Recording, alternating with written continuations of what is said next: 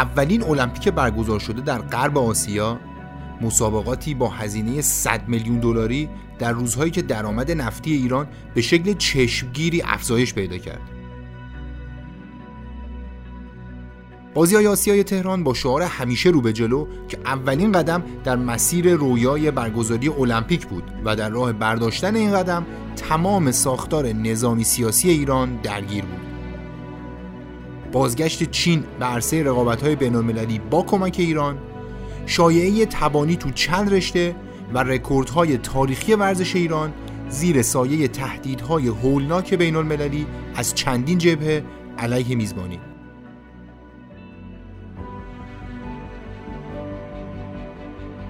تو این شماره از آوتسایدرز هفتمین دوره بازی های آسیایی رو بررسی کردیم که سال 1353 در تهران برگزار شد. هزینه زیادی برای مسابقات شد.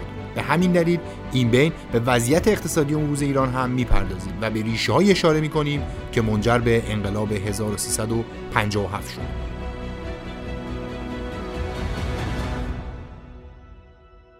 این اپیزود با حمایت مالی شما منتشر میشه. اگه دوست دارید به Outsiders کمک مالی کنید لینک PayPing برای پرداخت تو توضیحات این اپیزود و روی حساب هامون تو شبکه های اجتماعی هست. بزرگترین کمک شما با اوتسایدرز هم اشتراک گذاری اپیزودها با بقیه است. خب قبل از اینکه بریم سراغ بحث اصلی مثل این چند تا اپیزود آخر فکر کنم سه چهار تا اپیزود آخر باید مجددا و برای چند صد هزارمین بار خواهش کنم که اگر پروتکل های بهداشتی رو رعایت نمی کنید این کار رو انجام بدید و اگر رعایت می کنید سعی کنید دیگران رو هم قانع کنید تا این پروتکل ها رو رعایت کنن. پروتکل های به ظاهر ساده ای هم هستند که می‌دونیم تاثیر خیلی زیادی خواهند داشت در کنترل این بیماری. و خلاصه شستن دست زدن ماسک کمتر تو جمع و جای در بسته بودن رفت و آمدهای اینجوری. رعایت کنیم تا ببینیم که خدا چی می‌خواد. مراقب خودتون و عزیزانتون باشید. به امید روزهای بهتر.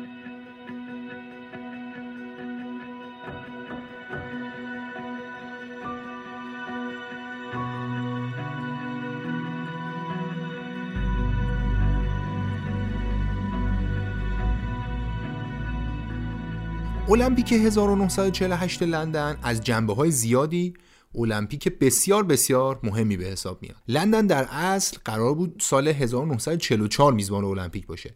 اما جنگ دوم جهانی این مسابقه ها رو 4 سال عقب انداخت. در واقع لندن بعد از برلین که تو سال 1936 میزبان بود میزبان اولین رویداد مهم بین المللی بعد از جنگ دوم جهانی بود. این رقابت ها رو میشه سرآغاز بازگشت زندگی در جهان به حالت عادی دونست. اولین مدال تاریخ المپیک ایران هم تو همین رقابت ها ثبت شد. مرحوم جعفر سلماسی تو وزن برداری برونز گرفت و نامش رو به عنوان اولین ایرانی برنده مدال المپیک در تاریخ ثبت کرد. اما یکی از مهمترین اتفاقایی که توی مسابقات یعنی در واقع تو حاشیه مسابقات افتاد پایه‌ریزی بازی های آسیایی بود. یه آقایی به اسم ساندهی گورودات که اون موقع رئیس کمیته ملی المپیک هند بود رفت پیش کمیته بین‌المللی المپیک پیشنهاد داد که بیاید یه مسابقاتی راه اندازی کنیم شبیه المپیک ولی فقط مخصوص کشور آسیایی. طرح آقای دات اینطوری بود که مسابقه رو بیاید دو سال بعد از المپیک برگزار کنیم. یعنی بیفته دقیقا وسط دو تا المپیک. بین دو تا جنگ جهانی اول و دوم دو تا مسابقه شبیه به المپیک یکی در غرب و یکی در شرق آسیا برگزار می‌شد. خیلی عجیب نیست که با توجه به وضعیت اقتصادی قاره آسیا تو اون سالا و سطح ورزش اساسا تو بیشتر کشورها خیلی استقبالی نمی‌شد و یکم قبل جنگ جهانی دوم هر جفت این مسابقات درشون تخته شد. این طرح آقای داد در واقع قرار بود این دوتا رویداد رو با هم ادغام کنه. اینو باید بگیم که هندوستان اون زمان یعنی اواخر دهه 40 میلادی جزء قدرت های ورزشی آسیا بود و تو کمیته بین المللی المپیک کیابیایی داشت بر خودش. کمیته بین المللی المپیک طرح بررسی کرد و قبول شد و قرار شد که دو سال بعد المپیک لندن بازی های آسیایی تو خود هند برگزار شه. هند البته نتونست تا 1950 مقدمات کار رو فراهم کنه و اولین دوره بازی آسیایی با یه سال تاخیر نسبت برنامه‌ریزی اولیه تو سال 1951 برگزار شد. اینجا لازمه که یه سری توضیح توضیحات راجع به هندوستان 70 سال پیش بدم. هند سال 1947 از انگلستان مستقل شد. اولین نخست وزیر یا رئیس دولت هند هم جواهر لال نهرو بود که احتمالاً بعد اسمش شنیده باشید تو کتاب تاریخ ها و اینا زیاد مطرح شده اسمش. از همون 1947 تا 17 سال بعد مسئول کار بود. میشه گفتش که ذهنیت آقای نهرو بود که بازی های آسیایی رو به وجود آورد. گفتم آدم مهمی بود و اسمش حتما شنیدین. حالا بگذریم. اما اگه فکر می‌کنید دوره‌ای که داریم ازش صحبت می‌کنیم یعنی بعد از استقلال هند. برای این کشور گل و بلبل بود باید بگم که خیلی سخت اشتباه می‌کنید بریتانیا برای حدود 90 سال یه منطقه خیلی بزرگ رو تحت قیومیت خودش داشت که بهش می‌گفتن بریتیش راج راج به هندی میشه دولت. بریتیش راج یعنی دولت بریتانیایی. تقریبا نه دهه وضعیت همین جوری بود یعنی بریتانیا اونجا رو تحت قیومیت خودش داشت تا اینکه اعتراضا شروع شد و یه سری آدم اومدن اعتراض کردن و گفتن آقا این چه وضعیه ما استقلال می‌خوایم و خلاصه اینجوری و اول بریتانیا یه ذره مقاومت کردن بعد دیدن مقاومت جواب نمیده شروع کردن آدم کشتن بعد دیگه انقدر آدم کشتن که خسته شدن بعدم سرشون انداختن پایین و رفتن. بعد از اینکه بریتانیا رفتن وضعیت به شدت به هم ریخت. از قبلش هم به هم ریخته بود اما به هم ریخته تر شد. مثلا چقدر به هم ریخته شد؟ برید عبارت Noakhali riots رو توی ویکیپدیا سرچ کنید یه صفحه مفصلی داره بخونید. البته اگه خوندن راجع مسائل خشونت آمیز اذیتتون نمی‌کنه. سری قتل و تجاوز و آدم ربایی و تبعید اجباری و ایناست توی منطقه به اسم نواکهالی که الان شده جز بنگلادش. و بین هندوها و مسلمونا بود اون درگیری ها. اونطور که آمار رسمی هست حدود 5000 نفر این وسط درگیر بودن. حالا یا کشته شدن یا بهشون تجاوز شد یا دزدیده شدن یا خلاصه یه بلایی سرشون اومد. میشه مال کی؟ میشه یک سال قبل از پاشیدن بریتیش راج یا مثلا بعد از فروپاشی باید بگم که حین مثلا مسئله جدایی هند و پاکستان یا جدایی پاکستان از هند یه چیزی بین حدود 200 هزار تا یک میلیون نفر آدم مردن به روش ها و دلایل بسیار مختلف. یعنی دفعه بعدی که ماجرای درگیری هند و پاکستان رو تو اخبار شنیدین می‌تونیم به این حدودا فکر کنید که ماجرا از کجا شروع شده و اصلا یه چیز ساده و شوخی نیست و حداقل چند ده میلیون نفر تا حالا اینجا درگیر بودن تو این بزن بزن. هندوها و مسلمونا با هم نمی ساختن در نتیجه یه پاکستانی به وجود آمد که بیشتر مسلمون بودن و همون سال 1947 اعلام استقلال کرد. ها اینم اینجا بگم که یه فیلمی هست به اسم گاندی مال 1982 ریچارد اتنبرا ساخته و فیلم خیلی خیلی خوبیه حتما ببینیدش. اونجا خوب توضیح داده که دقیقا چه مشکلاتی اون وسط به وجود اومد و چه داستانایی پیش اومد. تو مارس و آوریل اون سال یعنی یه چند ماه قبل از اعلام استقلال رسمی که تو آگوست بود و زمانی که اون زمزمه های استقلال داشت جدی و جدی تر می‌شد هندیا یه سری کنفرانس خیلی مهم تو دهلی نو برگزار کردن. دلیل اینکه تو دهلی نو برگزار کردن این بود که از قرن 17 تا قبل بریتیش راج دهلی قدیم مرکز هندوستان بود. تو دوره بریتیش راج کلکته شد مهمترین شهر کشور. سنگبنای دهلی جدید رو هم کینگ جورج گذاشت که میشه بابا بزرگ همین ملکه الیزابت همین خانومی که الان ملکه انگلستانه. 1911 شروع کردن به ساختش و 1931 به بهره برداری رسید. از همون موقع شد پایتخت کشور. تو اون کنفرانس های مهمی که داشتم تعریف می‌کردم رهبرای آسیایی رو دعوت کردن و یه جورایی جشن استقلال سیاسی برای هندوستان گرفتن. ایران هم یه نماینده فرستاد به اون کنفرانس که البته هرچی گشتیم پیدا نکردیم که کی بوده. اوضاع سیاسی حکومت پهلوی تو اون دوره اینطوری بود که همون سال 1947 ایران سه تا نخست وزیر داشت. احمد قوام محمد رضا حکمت و ابراهیم حکیمی. داریم درباره زمانی صحبت می‌کنیم که مصدق هنوز نخست وزیر نشده بود. اول این های طرح بازی آسیایی تو همین کنفرانس بین سرای آسیایی مطرح شد. میگم برای اینکه این کنفرانس برگزار بشه نهرو رفت یه پولی از جیب خرج کرد. مثلا حتی نامه زد به شاه نپال و یه پولی ازش قرض گرفت.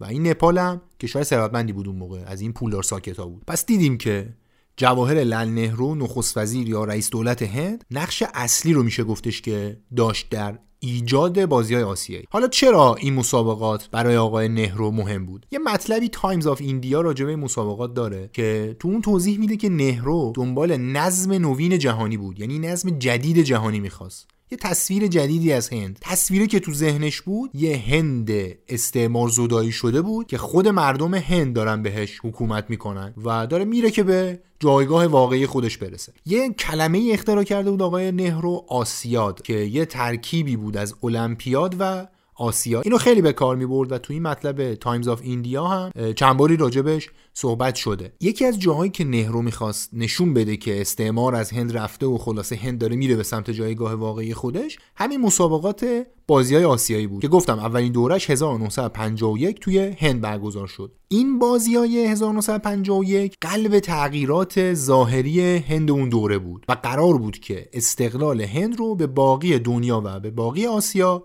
نشون بده. چیزی که تو ذهنشون بود این بود که هند قدرت جدید آسیا بشه. آنتونی دملو برگزار کننده مسابقات 1951 دو سال قبل از مرگش یعنی 1959 در مورد این دور از مسابقات اینطوری می نویسه بزرگترین لحظه تاریخ ورزش هند لحظه ای مهمتر از چهارم مارس 1951 وجود ندارد. روزی تاریخی در ورزش هند و ورزش کل آسیا. نهرو سراغ من آمد و گفت قدرتی جادویی در دست تو قرار دارد. کاری کن که دهلی نو پایتخت آسیا باشد. بازیکنان آسیایی به خانه برخواهند گشت به کشورهای خود. آن وقت از جادوی تو در شهرهای خود خواهند گفت. این جادویی که آقای دملو در دستش داشت همچین آسون هم به دست نیومد. قبل از اینکه مسئولیت برگزاری مسابقات رو بدن به این بنده خدا دولت هند در آستانه ورشکستگی کامل بود. دلیلش این بود که مسلمونا از هند داشتن می‌رفتن پاکستان و هندوها از پاکستان می آمدن هند و این وسط یه ذره دچار مشکلات اقتصادی شده بودن. یعنی تعادل جمعیت کارگر و اینا به هم خورده بود و یه سری کارا تعطیل شده بود یه سری مشکلات داشتن و اینا. خیلی مشکل خورده بودن از نظر اقتصادی. در نتیجه این مشکلات هم مسابقات 1951 عملا بدون بودجه دولتی برگزار شد و یه سری پول یه جای دیگه آوردن. اصلا همین مسائل بود که باعث شد بازی ها دو بار به تعویق بیفته. گفتم قرار بود اول 1950 میزبان باشن که اول از فوریه 50 افتاد به نوامبر بعد افتاد به مارس سال بعدش. دلیل این تعویق این بود که هند اصلا ورزشگاه مناسب نداشت برای برگزاری مسابقات. اصلا پیست نداشتن امکانات نداشتن پول و اینا نداشتن و خلاصه خیلی آماده نبودن برای اینکه مسابقات رو برگزار کنن. این عدم آمادگی اصلا یه جایی رسید که به فکر کنسل کردن مسابقات هم افتادن. یه آقای بود به اسم گورودات سانهی. این بند خدا رئیس آسیاد بود و قبل از اینکه مسابقات برگزار شه 13 آوریل 1950 این چون امید نداشت که اصلا مسابقات برگزار شه و داشتن به کنسل شدنشون فکر می‌کردن استعفا داد. و این آقای آنتونی دملو بعد از استعفای ایشون بود که اومد و رئیس آسیاد شد. این نداری هند حتی با استانداردهای اون زمان هم عجیب بود. مثلا سال 1954 که سه سال بعدش بود فیلیپین برای برگزاری مسابقات یک میلیون پوند هزینه کرد و دوره بعدش یعنی 1958 ژاپن 3 میلیون پوند. هزینه کرد و اینکه هند پول در این حدم نداشت واقعا عجیب بود. دملو از هر کی که تونست برای برگزاری مسابقات پول قرض گرفت. رفت پیش باشگاه ها رفت پیش آدم پولدارا رفت پیش بازاریا و خلاصه هر جوری که بود این در و اون در هزار تومن هزار تومن گذاشت رو هم دیگه و مسابقات رو برگزار کرد. در واقع تنز تلخ ماجرا اینجا بود که عمده پول برگزاری مسابقات بازی های آسیایی رو دو تا باشگاه کریکت بمبئی پرداخت کردند. اونم در شرایطی که کریکت خودش برای دهه ها جزوی از بازی های آسیایی نبود. برگردیم سر داستان اصلی. تو اولین دوره بازی های آسیایی از غرب آسیا فقط ایران و افغانستان حضور داشتن. بیشتر کشور غرب آسیا تو اون دوره ورزش منظم و سازماندهی شده در حدی که تو چنین رویدادی شرکت کنن نداشتن. تو مسابقات ژاپن با اختلاف بیشترین مدالها رو به دست آورد. 24 تا طلا گرفتن. هندم 15 تا طلا گرفت. کشور سوم ایران بود که 8 تا طلا برد. چین توی مسابقات شرکت نکرد. در واقع باید گفتش که کلا 8 تا کشور شرکت کرده بودند و کل مسابقات تو یه هفته جمع شد. اینجوری بود که رویدادی به اسم بازیای آسیایی متولد شد. از 1951 تا 1974 این مسابقه فقط تو شرق یا جنوب آسیا برگزار شد. دلیلش این بود که ورزش تو اون منطقه به مراتب قوی تر بود. ژاپن اون زمان ابرقدرت ورزش قاره بود و تو همه ادوار بیشتری مدالا رو می‌گرفت. اینکه مسابقات فقط تو منطقه برگزار می‌شد یه دلیل مهمش اینه که اونا زیر ساختای بهتری داشتن. ولی دلیل مهمترش اینه که کشور اون منطقه اتحاد بیشتری داشتن و این اتحاده بهشون قدرت می‌داد که تو جلسه هایی که برای رأیگیری برگزار میشه با هم لابی کنن و میزبانی ها رو یه جورایی بین خودشون تقسیم کنن. حالا شاید این وسط بگید که پس چین چی؟ تو 6 دوره اول مسابقات چین یه خط در شرکت می‌کرد.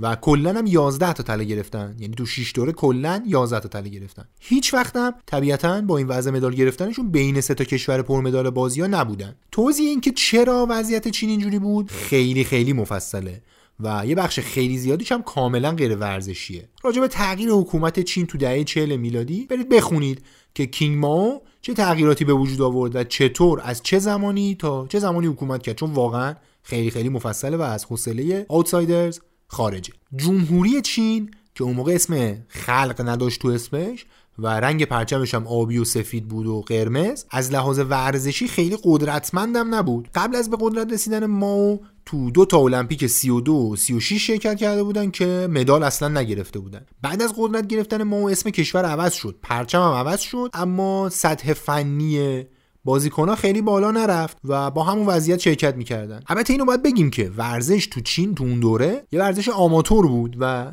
کشورشون هم خیلی مشکلات اقتصادی داشت و اصلا نمیشه مقایسه کرد با وضعیت الانشون. یعنی چیزی که الان تو ذهنتون هست رو بذارید کنار. یه وضعیت اقتصادی خیلی فاجعه باری داشتن. مشکل دیگهشون این بود که ارگانای ورزشی بین‌المللی و بعضی وقتا حتی ارگانای غیر ورزشی بین‌المللی چین رو با اسم سیاست و پرچم جدید به رسمیت نمیشناختن. در واقع چین مجبور بود که با همون اسم قبلیش یعنی قبل از حکومت ماو و همون پرچم تو مسابقات شرکت کنه. درباره اینکه چرا بازی های آسیایی تا 1974 فقط تو شرق و جنوب شرق آسیا برگزار شد. به این نکته باید اشاره بکنیم که کشورهای این سمت قاره خیلی کم درخواست میزبانی اصلا می‌دادن. یعنی اینجوری نبود که خیلی هم رقابتی بکنن. دقیق ترش رو بخوام بگم به جز سال 1962 که جاکارتا میزبان بود و اسرائیل هم درخواست میزبانی داده بود برای 20 سال هیچ کشوری از غرب آسیا برای گرفتن میزبانی رقابت ها اقدام نکرده بود. اقدام منظور اقدام رسمی اینکه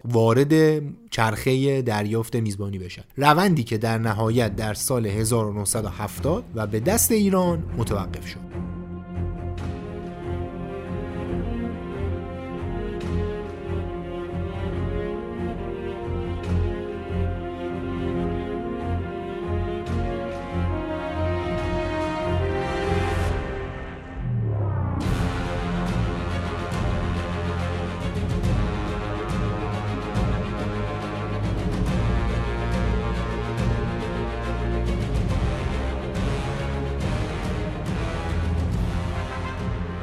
روز قبل از بازی های آسیای 1970 بانکوک کمیته انتخاب میزبان بعدی مسابقات تو تایلند تشکیل جلسه داد. برای میزبانی مسابقات 1974 سه تا شهر اعلام آمادگی کرده بودند.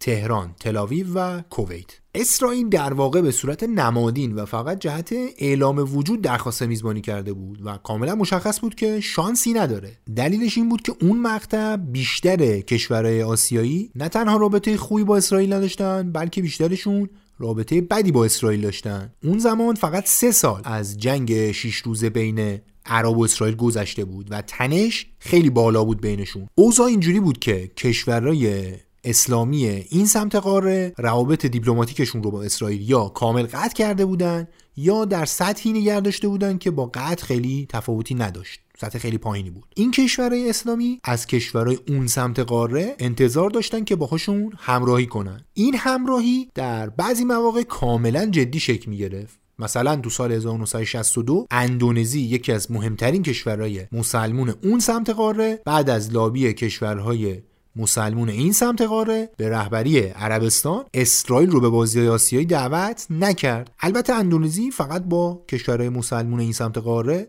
لابی نکرد. اون دوره تایوان هم دعوت نکردن به دلیل اینکه با چین لابی کرده بودن. البته این دعوت نکردن ها برای اندونزی و کل مسابقات گرون تموم شد. بعد از اینکه بازی 1962 تموم شد کمیته بین‌المللی المپیک اندونزی رو اخراج کرد و بعدا خیلی طول کشید با بدبختی برگشتن به کمیته بین‌المللی المپیک. این کمیته بین‌المللی المپیک برای دو دوره کمک های مالیش به مسابقات رو هم قطع کرد که کمک های مالی خیلی مهمی بودن. مثلا همین مسئله باعث شد که 1970 کره جنوبی که میزبانی مسابقات رو برنده شده بود از پس مخارج برنیاد و انصراف بده. بجز کمیته بین‌المللی المپیک کنفدراسیون فوتبال آسیا اتحادیه بین‌المللی فدراسیون دو میدانی که متولی اصلی این رشته دو دنیاست و فدراسیون بین‌المللی وزن برداری هم برای دو دوره بعدی مسابقات رو به رسمیت نشناختن خلاصه که یه بحرانی به وجود اومد. می‌گفتم سر رأیگیری برای انتخاب میزبان مسابقات 1974 اسرائیل تو دور اول فقط دو تا رأی آورد و خیلی زود حذف شد. گفتم مشخص بود که شانس خاصی نداره. تهران با 19 و کویت با 12 رأی رفتن دور دوم. تو دور دوم لابیای ایران خیلی قدرتمند بودن و تهران با 25 رأی کویت رو با 9 رأی شکست داد و میزبان شد. اینو باید بگیم که میزبان شدن ایران تو اون دوره یه جورای قابل پیش بینی بود. در واقع اینکه کشورهای مهم اون سمت قاره نامزد نشده بودن برای میزبانی و ایران رو با کویت اون زمان کم قدرت و اسرائیلی که گفتیم عملا شانسی نداشت تنها فرستاده بودن به عرصه رقابت نشونه بود که تهران رأیگیری رو قبل از برگزاری رأیگیری برنده شده. البته که خب های پشت پرده با کشورهای صاحب قدرت و نفوذ همیشه یه بخش مهمی از روند گرفتن میزبانی همه مسابقات این شکلی بوده و هست. یکی از کشورهای قدرتمندی که ایران می‌خواست باشون همکاری کنه جمهوری خلق چین بود. یه مختصری از داستان چین براتون تعریف کردم. الان داریم در مورد مقطعی صحبت می‌کنیم که ماو به قدرت رسیده و چین دیگه جمهوری خلق چینه. ماو جمهوری خلق چین رو بعد از غلبه حزب کمونیست به همه رقبای سیاسیش که البته با مشت آهنین به وجود اومد تأسیس کرد. از سال 1949 و به قدرت رسیدن ماو تو چین ارتباط های سیاسی این کشور دچار تغییر تحول خیلی زیادی شد. قدرت گرفتن کمونیستا تو چین باعث شد که اونا از نظر سیاسی با خیلی از کشورها دچار مشکل بشن دچار چالش بشن. این قدرتگیری ماو حزب کمونیست تو چین تقریبا مصادف بود با شروع جنگ سرد بین آمریکا و شوروی. چین به عنوان دومین کشور پرجمعیت و مهم کمونیستی عملا تو این جنگ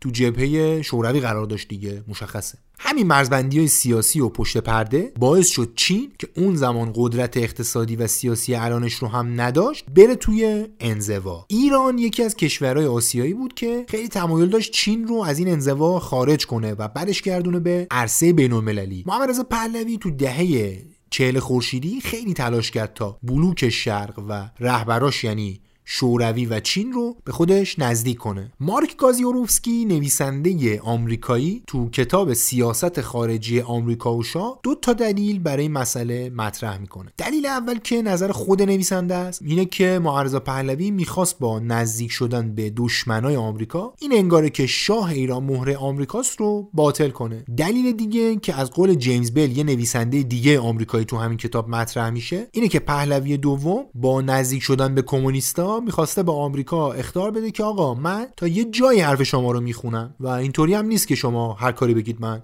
بکنم. سال 1349 ایران جمهوری خلق چین به رهبری ما رو به رسمیت شناخت. نماینده ایران تو سازمان ملل یه سخنرانی هواخواهانه و مثبتی برای ما و حزب کمونیست چین کرد که تاثیرم روی یه سری کشورها میگن که داشته. گفتم که بعضی از نهادهای غیر ورزشی چین ما رو به رسمیت نمیشناختن.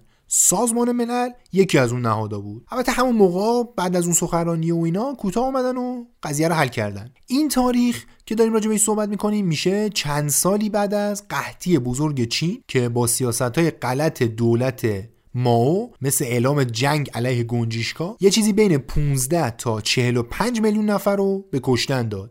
و طی همین داستان ها بود که خوردن هر جور جونوری تو چین باب شد که از اثراتش ما سارس و کرونا رو داشتیم و داریم. اینکه بازه این عدد خیلی طولانیه و سی میلیون نفره دلیلش اینه که آمارای رسمی دولتی با محاسبه های المللی خیلی فاصله داره. طی تمام سالهای دیکتاتوری کینگ ماو سرکوب مردم چین به شدت ادامه داشت. آن یه چیز جالبم این که اسم طرحی که دولت چین داشت یک گام بلند رو به جلو بود. این حمایت و روابط حسنه سیاسی بین ایران و چین تو ورزش هم دیده می‌شد. ایران بعد از اینکه میزبانی بازی آسیایی رو گرفت بلافاصله اعلام کرد که چین هم باید تو مسابقات حضور داشته باشه. برای برگشت چین فشار خیلی زیادی لازم بود.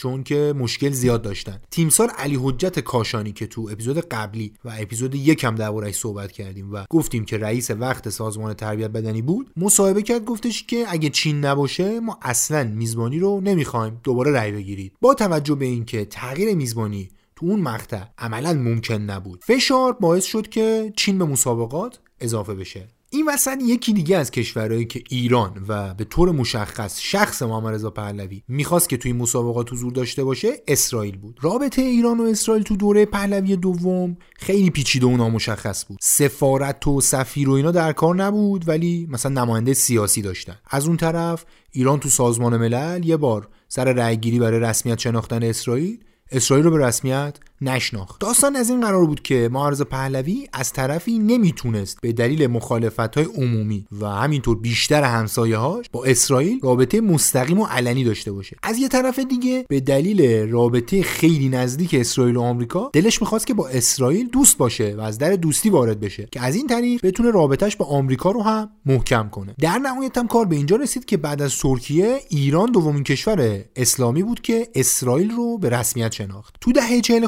خورشیدی شاه حتی مجوز تأسیس دفتر آژانس یهود رو هم تو تهران صادر کرد. این آژانس کارش این بود که های دارای شرایط مخصوص مهاجرت به اسرائیل رو از سراسر دنیا جمع کنه ببره اونجا. یه سازمان کاملا اسرائیلی بود دیگه مشخصه. زمانی که ایران قرار بود بازی آسیای 1974 رو میزبانی کنه تقریبا یک سال از آخرین جنگ عرب و اسرائیل گذشته بود. سال 1973 سوریه و مصر با حمایت معنوی و تسلیحاتی عربستان تو کانال سوئز یه دو هفته جنگیده بودن که بهش میگن جنگ یوم کیپور. بعد از این جنگ کشورهای عربی فروش نفت به اسرائیل رو ممنوع کردن.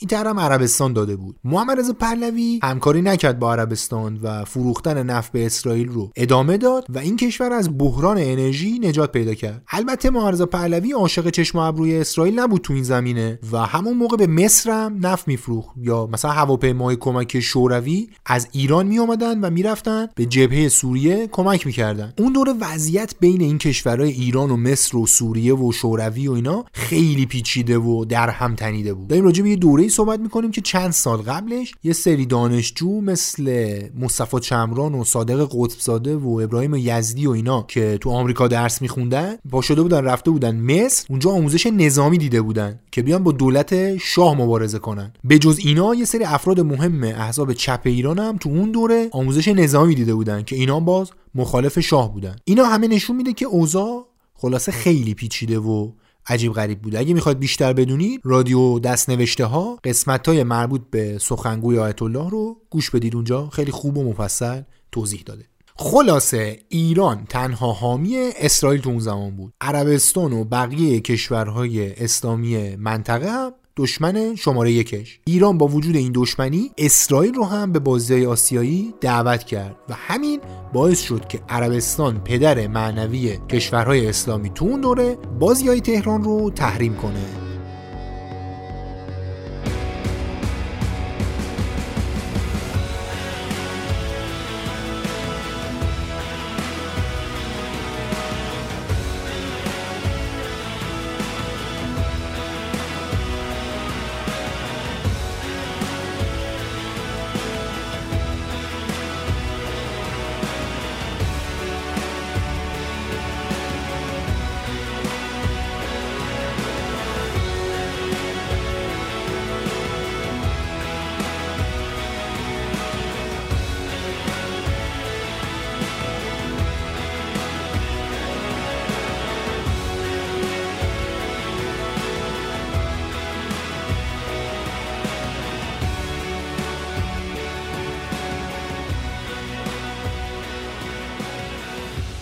گرفتن میزبانی بازی های آسیایی تیکه از یه پازل بزرگتر بود. فرح پهلوی ملکه وقت ایران و غلامرضا پهلوی برادر شاه که همزمان رئیس کمیته ملی المپیک هم بود رویای اینو داشتن که المپیک رو بیارن به ایران. المپیک تابستونی رو هم المپیک می‌دونیم اونطور که تو روزنامه های اون موقع هست هدف گذاری این دو نفر المپیک 1984 بوده. المپیکی که در نهایت لس آنجلس برنده میزبانی شد. سرنوشت درخواست ایران برای مسابقات هم که مشخصه.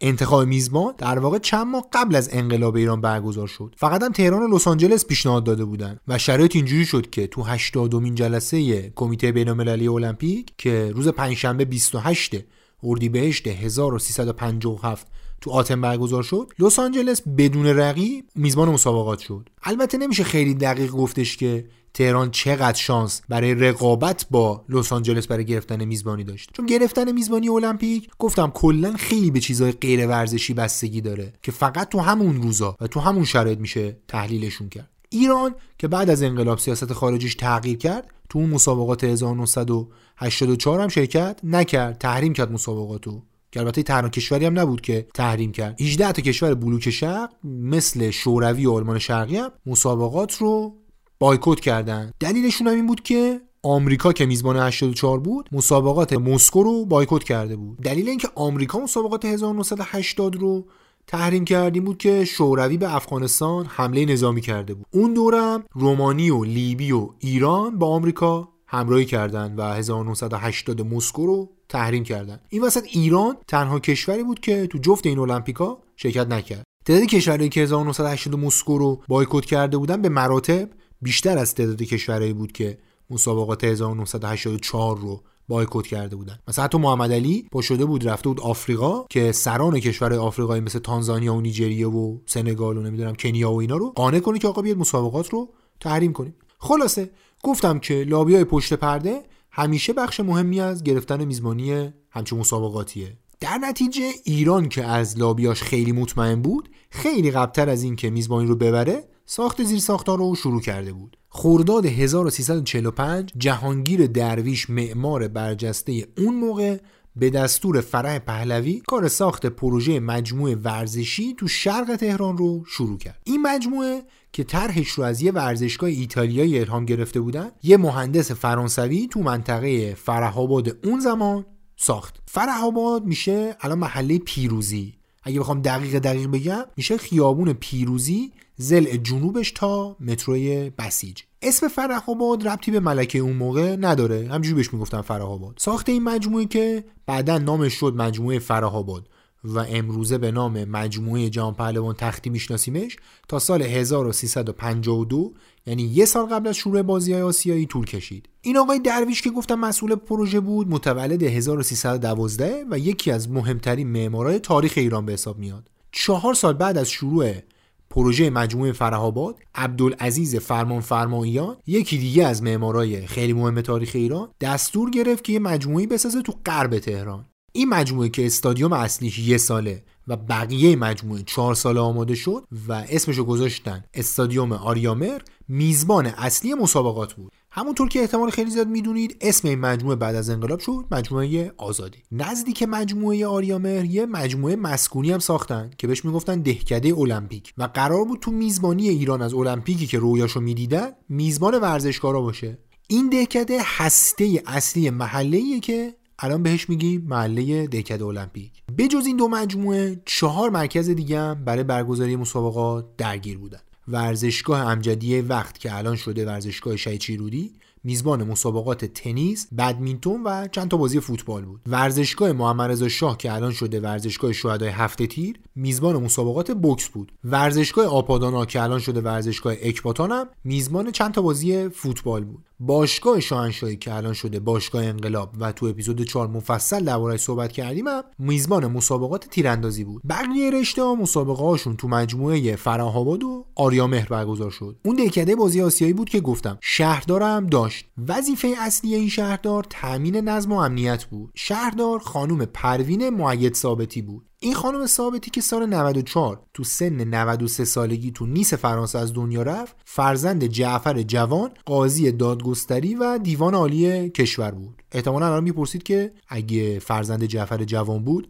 چرا فامیلیش معید ثابتیه؟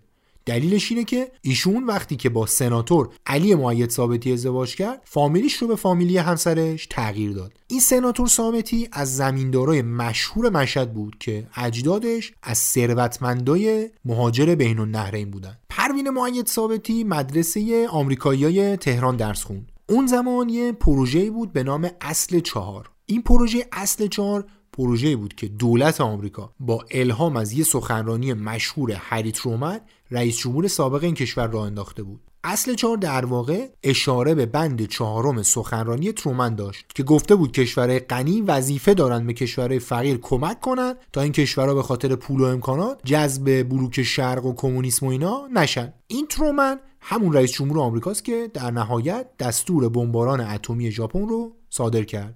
دموکرات هم بود. حالا می‌گفتم. خانم ثابتی با بورسیه این پروژه رفت آمریکا درس خوند و برگشت. در برگشت عضو شورای مرکزی سازمان زنان ایران شد. این سازمان که رئیسش اشرف پهلوی خواهر شاه بود برای پیشبرد برنامه های مربوط به زنان در سراسر کشور تأسیس شده بود. اونطور که خود این سازمان تو صفحه 252 یه گزارشی تحت عنوان گزارش نقش زنان در برنامه ششم عمرانی کشور منتشر کرده تعمیم اهداف و سیاستهای حاکم بر انقلاب سفید به جامعه روستایی و شهرستانها. برنامه اصلی این سازمان. این سازمان سال 1345 تأسیس شده بود. همه اعضای بلند پایش هم از اشرافزاده ها و خارج درس خونده ها و پولدارا و اینا بود. خلاصش این که این خانم ثابتی درس خونده آمریکا بود عضو یه سازمان کاملا حکومتی زیر نظر خواهر شاه بود و از طبقه اشراف به حساب می اومد همین هم اصلا باعث شده بود که شهردار دهکده بازی های آسیای تهران بشه. اگه به این بحث علاقه من شدید بهتون پادکست آسو رو پیشنهاد میدم و قسمت هایی که راجع به فمینیسم دولتی پهلوی دوم به سکانداری اشرف پهلوی ساختن. برگردیم سر بحث اصلی خودمون. گفتم که وظیفه اصلی ثابتی برقراری نظم و امنیت بود. امنیت تو اون دور از رقابت ها بسیار بسیار مهم و حیاتی بود. یادتونه قبلتر درباره وضعیت سیاسی اقتصادی دنیا صحبت کردم و گفتم که اسرائیل و جنگش با عرب چه تأثیری توی این وضعیت سیاسی اقتصادی داشت؟ دلیل اهمیت بالای امنیت تو مسابقه به همون ماجراها مربوط میشه. دو سال قبل از بازی آسیای تهران یعنی تو سال 1972 مونیخ میزبان بازی های المپیک شاهد یه بحران امنیتی خیلی بزرگ بود. تو اون دوره المپیک یه گروه فلسطینی به نام سپتامبر سیا حمله کردند به دهکده بازیا. 11 ورزشکار اسرائیلی رو گروگان گرفتن. درخواستشون این بود که 234 زندانی فلسطینی زندانی شده تو زندانهای اسرائیل آزاد بشن. یه درخواست دیگه هم داشتن این بود که دو تا بنیانگذار ارتش سرخ آلمان که یکی از مهمترین سازمانهای مسلح چپ وقت اروپا بود و تو آلمان زندانی بودن رو هم آزاد کنن. در کل باید بگیم که رابطه آلمان نازی با جهان عرب اون موقع خیلی جالب توجه بود. عرب آلمان رو به خاطر دشمنی با متفقین و به خصوص یهودیا میپسندیدن. و هیتلر باور داشت که دین اسلام بیشتر از مسیحیت اهل عمل و ایجاد نظمه. این عمل و ایجاد نظم برای هیتلر خیلی مهم بود. حالا بگذریم. این بحثش خیلی هم مفصله. اگه علاقه من شدید سرچ کنید راجبش بخونید. اوضاع این گروگانگیری بیخ پیدا کرد. پلیس آلمان در جریان حمله به ساختمون 31 دهکده محل گروگانگیری باعث کشته شدن همه 11 گروگان و چند نفر از گروگانگیرا شد. در نهایت فقط سه نفر از گروگانگیرا بازداشت شدند. اسرائیل بعدا انتقام گرفت و اون سه نفری هم که بازداشت شده بودن با هواپیما ربایی بزرگ دیگه ای آزاد شدن و فرار کردن رفتن لیبی. خلاصه که جونم براتون بگه که اوضاع امنیتی برای مدت ها قراشمیش بود. از بمبگذاری و نمی‌دونم هواپیما ربایی و گروگانگیری و دیگه هر بحران امنیتی که فکرشو بکنید یا اتفاق افتاده بود یا اتفاق میافتاد یا احتمال اینکه اتفاق بیفته بود. ایران که گفتم رابطه خوبی با اسرائیل داشت اصلا دوست نداشت خون از دماغ کسی به خصوص ورزشکارای اسرائیلی بیاد. کم شدن یه مو از سر هر کسی به خصوص ورزشکارا و اعضای کاروان اسرائیل مساوی بود با پنبه شدن هر چیزی که محمد رضا پهلوی و برادرش تا اون موقع رسیده بودن. حالا اوضاع برای برگزار کننده وقتی بدتر شد که سازمان بریگاد سرخ شروع کرد به بیانیه دادن و تهدید کرد که آقا بمبگذاری می‌کنیم. این سازمان یه سازمان مارکسیس لنینیست بود که مرکزش تو ایتالیا بود. بخشی از یه شبکه بین المللی خیلی پیچیده شامل یه سازمانی به نام ارتش سرخ ژاپن، گروه بادر ماینهوف و چند تا سازمان با ایدئولوژی مشابه تو خاورمیانه بود. این شبکه پیچیده که جبهه خلق برای آزادی فلسطین رو هم شامل میشه تو دهه 70 هدفشون حمله به اهداف مهم اسرائیل در همه دنیا بود اون سازمان سپتامبر سیاه بود که گفتم ماجرای المپیک مونیخ و اینا رو بپا کردن اونم یه بخشی از این تشکیلات بود. حالا اگه می‌خواید بدونید که این سازمان ها دقیقا کیا بودن چه کارایی کردن و اساسا چه رابطه بینشون وجود داشت باید مرحمت کنید و برید سراغ مطالعه بیشتر. چون من اگه بخوام کامل توضیح بدم خودش دو سه تا اپیزود میشه. فقط باید یه نکته اضافه کنم. اینکه شاید اسم بریگاد شما رو یاد ریگاد قزاق تو ایران انداخته باشه. این قشون تو دوره ناصر شاه تو ایران با نیروهای ایرانی. اما فرمانده های روس تشکیل شده بود و تو دوره استبداد صغیر همین قشون مجلس رو به توپ بستن و آخرین رئیسش هم کسی نبود جز رضاشاه پهلوی. اصولا به دولت ایران هم جواب پس نمی‌دادن. دستورات مستقیم از سمت روسیه تزاری می اومد این با اون متفاوت. عرض می کردم این سازمان بریگاد سرخ بیانیه می‌داد و تهدید می‌کرد به بمبگذاری تو تهران توی مثلا مسیر کاروان ها توی هواپیماها و هر جایی که فکرشو بکنید در واقع امنیت مسابقات رو به صورت کلی تهدید می‌کرد. همین تهدیدا باعث شد نگاه ایران به مسابقات خیلی متفاوت باشه و خیلی امنیتی بشه. این یعنی امنیت مسابقات خیلی برای ایران مهم شد. اون زمان ژاندارمری سازمان مسئول امنیت مرزها و مناطق غیر شهری بود.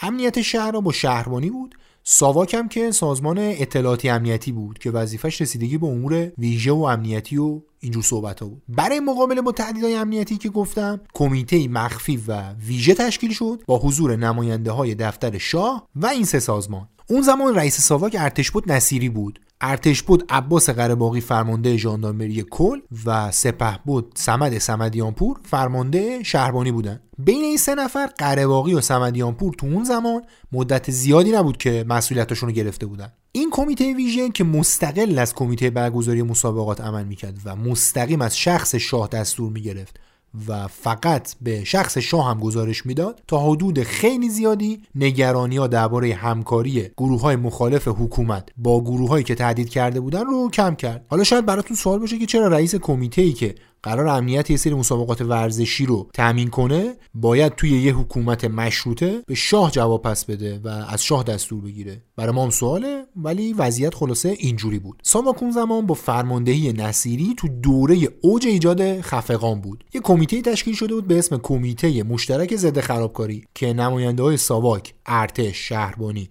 و ژاندارمری توش حضور داشتن. کار این کمیته که سال 50 رو افتاد شناسایی بازداشت شکنجه و تخلیه اطلاعاتی هر کسی بود که احتمال می‌رفت مخالف حکومت باشه یا مثلا با مخالفین همکاری چیزی داشته باشه. تجربه این کمیته به ساواک و در نهایت کمیته تامین امنیت مسابقات این اطمینان رو می‌داد که افراد مشکل ساز یا تو زندانن یا کشته شدن یا خلاصه یه جوری یه وضعیتی براشون ایجاد شده که کمتر حتی از خونهشون بیرون میاد. هر جوری بود این کمیته نظامی امنیتی موفق شد مسابقات رو بدون هیچ مشکل خاصی برگزار کنه. حسن رسولی دبیر کمیته ملی المپیک ایران یه سال قبل از شروع بازی ها یعنی سال 1352 به کیهان ورزشی میگه که آقا هزینه زیر ساختا و همه مسائل مربوط به میزبانی مسابقات 100 میلیون دلار بوده. یه بخشی از این هزینه رو هواپیمای ملی ایران یعنی هما متقبل میشه که یکی از اسپانسرهای اصلی مسابقات و مسئول جابجایی کاروان ها بین کشورشون و ایران بوده.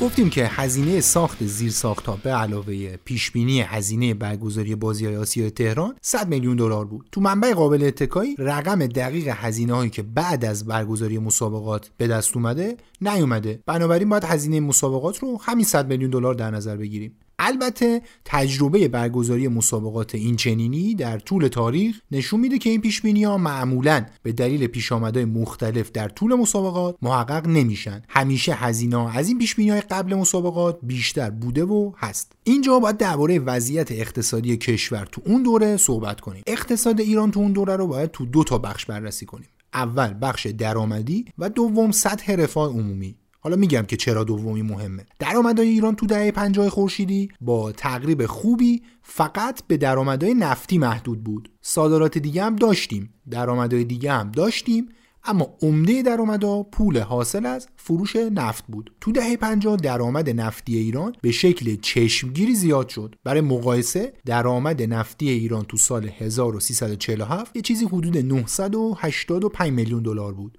این عدد تو سال 1350 به حدود یک میلیارد و 800 میلیون دلار رسید. روند افزایش با شیب خیلی تندی رو به بالا رفت. سالی چند میلیارد دلار به این عدد اضافه می‌شد. یه جوری اوضاع پیش رفت که سال 1356 درآمد نفتی ایران 20 میلیارد دلار بود. یعنی تو 6 سال تقریبا 20 برابر شد. اینجا باید راجع به یه مفهومی صحبت کنیم به اسم ارزش پول. که راجع به دلار و همه پولا تعریف میشه. با وجود تورم و مسائل دیگه ارزش دلار هم کم شده در طول تاریخ. یه سایت هایی هستن که می‌تونن بهمون بگن ان دلار در سال X در سال 2020 میشه چقدر. 20 میلیارد دلار سال 1356 معادل 88 میلیارد و 310 میلیون دلار در سال 2020 میشه. برای اینکه داستان جالب تر شه براتون باید بگم که سال 1398 کل صادرات نفتی ایران کمتر از 9 میلیارد دلار بود. اونم در حالی که جمعیت ایران طی این 42 سال دونیم برابر شده. از 33 میلیون نفر به 83 میلیون نفر. حالا اوج ماجرا کجاه در سال اول دوره دوم احمدی نژاد قیمت نفت به 109 دلار در هر بشکه رسید و صادرات نفتی ایران برای اولین و آخرین بار از مرز 100 میلیارد دلار عبور کرد و به 120 میلیارد دلار رسید. ای خدا. می‌گفتم تو دهه 70 میلادی که میشه دهه 50 خورشیدی قیمت نفت به شکل چشمگیری زیاد شد. میانگین سال 1972 زیر دو دلار بود و سال 1974 به 11 دلار رسید. در کنار این به جز زیاد شدن قیمت هر بشکه نفت صادرات ایرانم یا بهتر بگیم خریدار نفت ایرانم به مراتب بیشتر شده بود. دلیلش وقوع ماجرایی بود معروف به ماجرای بحران سوخت که شرحش بسیار مفصله. خلاصش این که کشورهای عربی عضو اوپک که می‌شدن صادر کننده های اصلی نفت دنیا تو دهه هفتاد شروع کردن به گرون کردن نفت. یادتونه که گفتم این کشورها با رهبری عربستان اون موقع به شدت با اسرائیل درگیر بودن؟ سال 1973 اینا بعد اون جنگی که با اسرائیل داشتم و داستانشو براتون تعریف کردم به دلیل اینکه آمریکا از اسرائیل حمایت تسلیحاتی کرده بود ورداشتن انگلیس، آمریکا، کانادا اسرائیل، ژاپن و هلند رو تحریم نفتی کردن. قبلش هم فروش نفت رو محدود کردن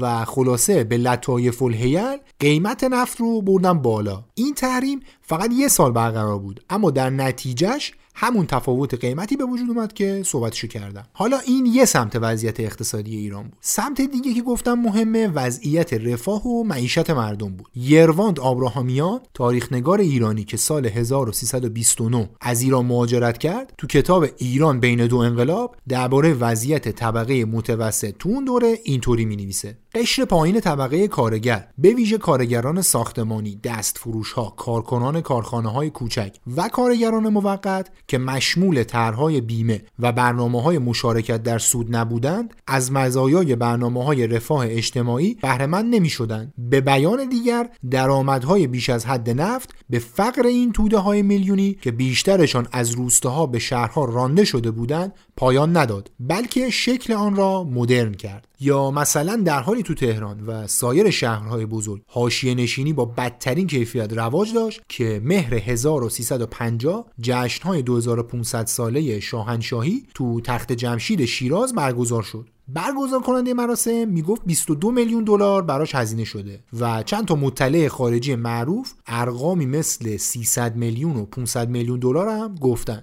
حالا اینکه کدوم این عددا درسته یا اصلا اساسا چه عددی درسته رو دیگه الله علم اسدالله اعلم نخست وزیر وقت تو کتاب گفتگوهای من با شاه تو خاطرات 24 شهریور 1352 یعنی یه سال قبل از شروع بازی های آسیای تهران درباره بخشی از سلسله جلسه های مقام های بلندپایه با شاه درباره کمبود کالای اساسی که گویا تو گمرک مونده بودن و در حال گندیدن بودن صحبت می‌کنه. علم یه جایی تو خاطرات این روز اینجوری می نویسه سر شاه موضوع صحبت کمبود بعضی از کالاهای اساسی بود که شاه عقیده دارد مردم باید یاد بگیرند بدون آنها زندگی کنند. حالا چرا این بحث مهمه؟ یک کتابی هست به نام رقص برزیل با شیطان که دیوید زرن نویسنده کار درست نوشته و انتشارات اسم منتشر کرده. کتاب جام جهانی 2014 و المپیک 2016 برزیل رو از داخل این کشور از کف خیابونا روایت می‌کنه. این آقای رزن سال 2013 یعنی یه سال قبل از جام جهانی پا میشه میره برزیل.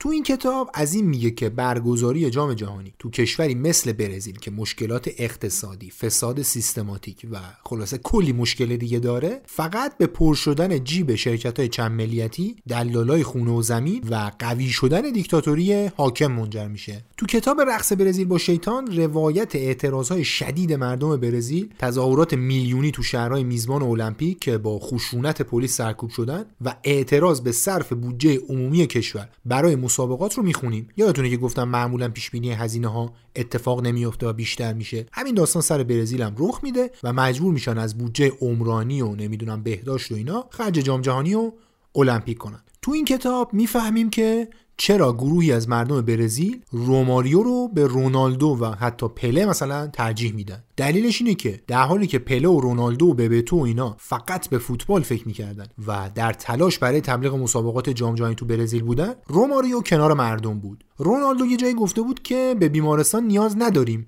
به ورزشگاه بیشتر برای جام جهانی نیاز داریم. روماریو که سیاستمدار هم شده اتفاقا گفته بود که نه آقا جون ما بیمارستانامون تخت ندارن. مردم توی بیمارستان رو زمین میخوابن. مدارس نمی‌تونن نهار بدن به بچه ها بچه های مردم تو هوای 45 درجه میرن سر کلاس اما تهویه نداریم و ما به اینا احتیاج داریم نه ورزشگاه. یه جای دیگه گفته بود که اگه فقط 30 درصد کمتر تو پروژه ورزشی هزینه می‌شد تمام این مشکلات حل می‌شد. روماریو یه جمله معروفی داره که شعار خیلی از تظاهرات بود. ما مدرسه و بیمارستان نداریم. چطوری میشه جام جهانی داشته باشیم؟ این کتاب از چند تا المپیک تابستونی و زمستونی قبل و بعد جام جهانی 2014 و المپیک 2016 هم میگه. تو صفحه 258 این کتاب دیو زرن درباره المپیک 2004 آتن اینطوری نویسه بحران واقعی بازی های المپیک در یونان بحران هزینه ها و مخارج بود. یونان 6 سال در یک بحران بدهی افسانه ای فرو رفت. بحرانی که همچنان تا امروز هم جریان دارد. در گرم و گرم اخباری که درباره اعتصابات سراسری جنبش های فاشیستی رو به رشد و کاهش شدید استانداردهای زندگی طبقه کارگر منتشر می‌شد آنچه کمتر به آن پرداخته شد نقشی است که المپیک در تشدید بحران بدهی بازی کرد. وقتی آتن میزبانی بازی ها را در 1997 به دست آورد مقامات شهری و کمیته بین المللی المپیک هزینه برگزاری رقابت ها را یک میلیارد و 300 میلیون دلار برآورد کردند. هنگامی که برنامه ریزی های دقیق انجام شد این رقم به 5 میلیارد و 300 میلیون دلار افزایش یافت. با پایان بازی ها یونان چیزی در حدود 14 میلیارد و 200 میلیون دلار هزینه کرده بود که رکورد کسری بودجه این کشور را شکست. میراث واقعی و ماندگار المپیک را در آلونکی که چند تا از های شهر گیر آوردهاند می توانیم ببینیم. آنها در های مخروبه و بی استفاده المپیک ساکن شدند. اینجا یه نکته دیگه هم که میشه به بحث اضافه کرد بحث شاخص ضریب جینیه. شاخصی که توزیع ثروت بین مردم رو مشخص می‌کنه و خیلی عدد مهمیه. اساسا کشورهای دارای رفاه عمومی رو با این ضریب میسنجن نه فقط درآمدشون یعنی مهم نیست که شما چقدر پول در میارین. مهم اینه که شما این پول رو چجوری بین مردم تقسیم می‌کنید هرچی عدد بالاتر باشه اختلاف طبقاتی بیشتر. طبق اسناد دانشکده اقتصاد لندن که جزو پنج دانشکده مطرح دنیا تو زمینه اقتصاد به شمار میره این عدد زمان انقلاب 46 صدم بود. یکی از استادای اقتصاد کشور که ما باش صحبت کردیم گفتش که طبق اسنادی که بیشتر متخصصای داخلی روش توافق دارن این عدد حتی به 50 صدم هم رسیده بوده. تو دوره جنگ این عدد خیلی سقوط کرد و رسید به 38 صدم. ضریب جینی الان یه چیزی حدود 40 صدم در نظر گرفته میشه. ضریب جینی ایران از اواسط دهه 40 خورشیدی تا زمان انقلاب یه رشد عجیب غریب داشت و نابرابری روز به روز تو اون دوره بیشتر شد. در واقع باید اینجوری بگیم که هرچند تو چند سال اخیر این عدد و در کل نابرابری توزیع ثروت دوباره رشد کرده و روند صعودی داشته. اما هنوز به اعداد اون دوره نرسیدیم. این بحث رو باید با نگاهی به وضعیت تورم ایران تو دهه 50 خورشیدی ببندیم و بریم سراغ خود بازی ها. بر اساس آمارای بانک مرکزی ایران حد فاصل سالهای 1354 یعنی یه سال بعد از بازی آسیایی تا 1356 یعنی یه سال قبل از سقوط حکومت پهلوی تورم از 10 درصد به 40 درصد رسید این در حالیه که تورم از ابتدای دهه 50 تا سال 1353 یعنی سال برگزاری بازی آسیایی از 5 درصد به 15 درصد رسیده بود. در واقع تو فاصله سالهای 50 تا 56 تورم 35 درصد زیاد شد. این پرسش پیش میاد که چرا همچین بلایی سر اقتصاد ایران اومد؟ یه آرزه ای داریم تو اقتصاد کلان که بهش میگن بیماری هلندی. این بیماری هلندی وقتی به وجود میاد که تو مدت کوتاهی ارز زیادی وارد اقتصاد یک کشور میشه. حالا یا قیمت نفت و صادرات و اینا بالا میره یا سرمایه گذاری خارجی وارد میشه. این ورود یهویی ارز باعث میشه که بخشای تولیدی و صادراتی مثل کشاورزی و صنعت ضعیف بشن و اون بخشایی که محصولشون رو نمیشه تو خارج از کشور فروخت تقویت بشن. مثل زمین و خونه و این صحبت ها. این روند باعث میشه پایه پولی کشور زیاد بشه. سرمایه گذاری داخلی کم میشه. در نهایت تورم به شدت میره بالا. این دقیقا همون بلاییه که اون مقطع سر اقتصاد ایران اومد. نفت گرون شد. مشتری نفت زیاد شد پول قلمبه خارجی اومد تو اقتصاد بعد تو فاصله کوتاهی که قیمت نفت سقوط کرد با توجه به عدم سرمایه گذاری درست تو بخشای دولتی و صنعتی شد آنچه که شد. یه سوال دیگه اینجا مطرح میشه. برگزاری بازی های آسیایی تهران آیا در این روند تأثیری داشته یا نه؟ محمد علی کاتوزیان اقتصاددان و استاد دانشگاه آکسفورد که سال 1349 از ایران مهاجرت کرد تو کتاب اقتصاد سیاسی ایران جلد مربوط به مشروطه تا پایان پهلوی که سال 1372 تو ایران منتشر شد چند تا دلیل اقتصادی رو میشماره برای انقلاب سال 57 شماره یک اواید نفتی سال 1357 در واقع چهل برابر اواید نفتی سال 1341 بود. واردات هم از 560 میلیون دلار تو سال 1342 به بیشتر از 18 میلیارد دلار در سال 1356 رسیده بود. طوری که طی چند سال آخر حکومت پهلوی دوم کل صادرات غیر نفتی ایران به اندازه دو درصد کل صادرات بود. کاتوزیان می نویسه که این در حالی بوده که هویدا معتمدترین نخست وزیر دوران شاه سال 1343 قول داده بود تا سال 58 ایران یکی از پنج قول صنعتی دنیا باشه. اینم باید بگیم که یک چهارم اقلام خارجی وارداتی تو سال 56 اقلام نظامی بودن. دلیل شماره دو. ایران سال 1351 یعنی دو سال قبل از بازی های آسیای تهران و 6 سال قبل از سقوط حکومت پهلوی در مجموع 16 میلیون نفر درگیر سوء تغذیه داشت که این میشه 44 درصد جمعیت اون زمان کشور. دلیل شماره 3 که آقای کاتوزیان تو کتابشون مطرح می‌کنن. تو دهه 50 خورشیدی 85 درصد جمعیت کشور روستایی و کارگرای شهری بودن. این در حالی بوده که فقط 3 درصد دانشجوها تو اون مقطع از خانواده های این قشر جامعه بودن. به بیان دیگه تو اون دوره دانشگاه رفتن مال برخوردارا بوده فقط. یعنی نسل بعدی خانواده فقیر فقیر میمونه و ثروتمنده که درس می‌خونه و شانس بیشتری داره. در کل مطالعات ما و صحبتامون با اقتصاددانا اینجوری نتیجه میده که محمد رضا پهلوی با سرمایه گذاری های چند صد میلیون دلاری روی چیزهای کارشناسی نشده مثل جشنهای 2500 ساله برگزاری بازی آسیایی خرید سهام شرکت های خارجی و چیزهای شبیه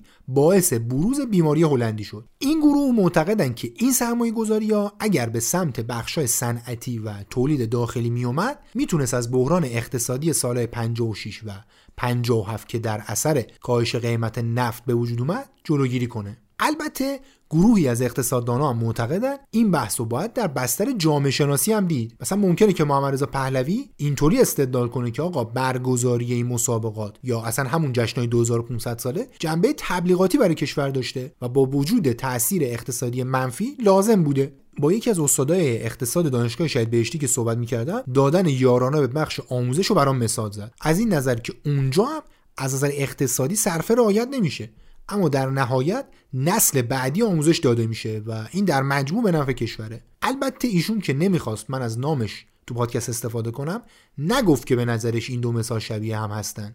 حرفش این بود که آقا ممکنه فعالیتی از نظر اقتصادی توجیه نداشته باشه اما از نظر سیاسی اجتماعی یا چیزای شبیه به این توجیه داشته باشه.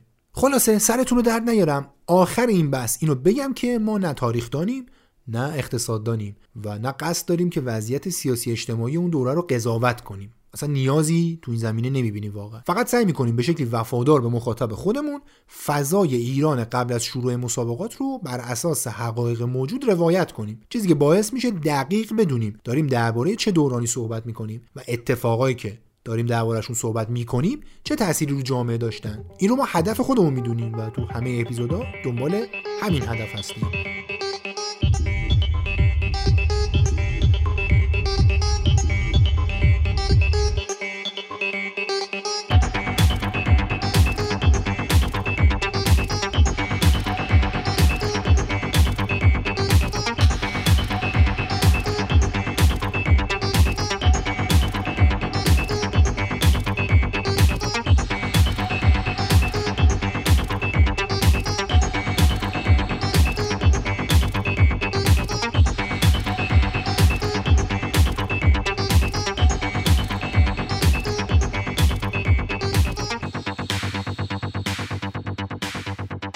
بازی های آسیای تهران روز شنبه 9 شهریور 1353 تو کاخ سعدآباد محل زندگی خانواده سلطنتی روشن شد.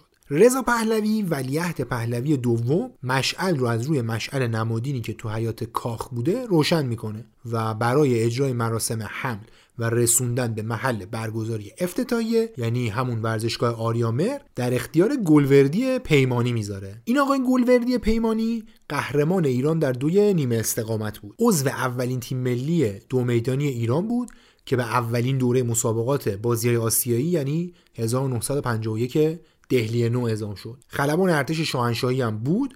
بعدا هم وارد مدیریت ورزش شد. آخرین رئیس فدراسیون دو میدانی ایران قبل از انقلاب بود. کلا اون دوره چه در ایران و چه در سطح بین بیشتر دونده ها اونم دونده های استقامت و نیمه استقامت کار حمل مشعل رو انجام می‌دادن. انگار که بقیه ورزشکارا توان یک کیلومتر دویدن رو نداشتن. مثلا همین آقای پیمانی تو المپیک 1964 توکیو هم کیلومتر اول مراسم مشعل رو حمل کرد. نکته بامزش اینجاست که اون مشعل رو تحویل نداد. در واقع اینطوری بود که یک کیلومتر میدویدن نفر بعدی با مشعل دیگه کیلومتر بعدی رو می‌رفت. پیمانی با مشعلی که از المپیک توکیو آورده بود مراسم حمل مشعل بازی آسیای تهران رو تمرین می‌کرد. حالا به اسامی نفراتی که مشعل رو از کاخ سعدآباد تا ورزشگاه آریامهر حمل کردن جایی ثبت نشده. میشه پیش بینی کرد که اغلبشون همین دونده بودن.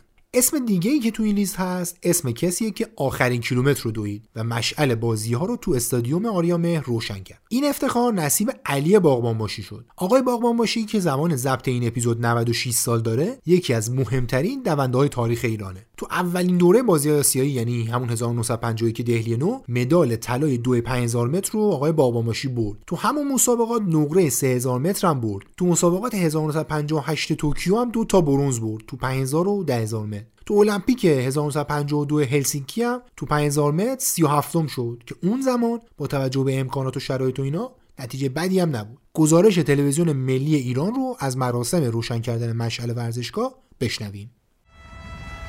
مردی که در نخستین دوره بازی های آسیایی دهلی نو در دو میدانی ایران ستاره فراری بود مانند زائری برای آخرین بار پرستشگاه خیش را تواف می کند میدان را دور می علی باغبان باشی که سالهاست میدان مسابقه را ترک گفته امروز بار دیگر از سایه روشنهای روزگار میگذرد. او می‌خواهد آتشی برافروزد که فرزندان این روزگار در پناه گرمی و دلربایی آن دست یکدیگر را بفشارند و با زبان دوستی بر بیزبانی چیره شوند. این صدای آسیاست. صدای قاره کهن است آنکه گهواره تمدنهای بزرگ را تکان داده و برای ملتهای دیر سال این گوشه دیدی سرود بیداری و هوشیاری خوانده آسیا اینک برخواسته است و گهواره تمدنهای امروز را برای بیداری تکان می‌دهد. و فرزندان آسیا گرد هم آمدند تا با هم بخوانند و تکرار کنند همیشه به پیش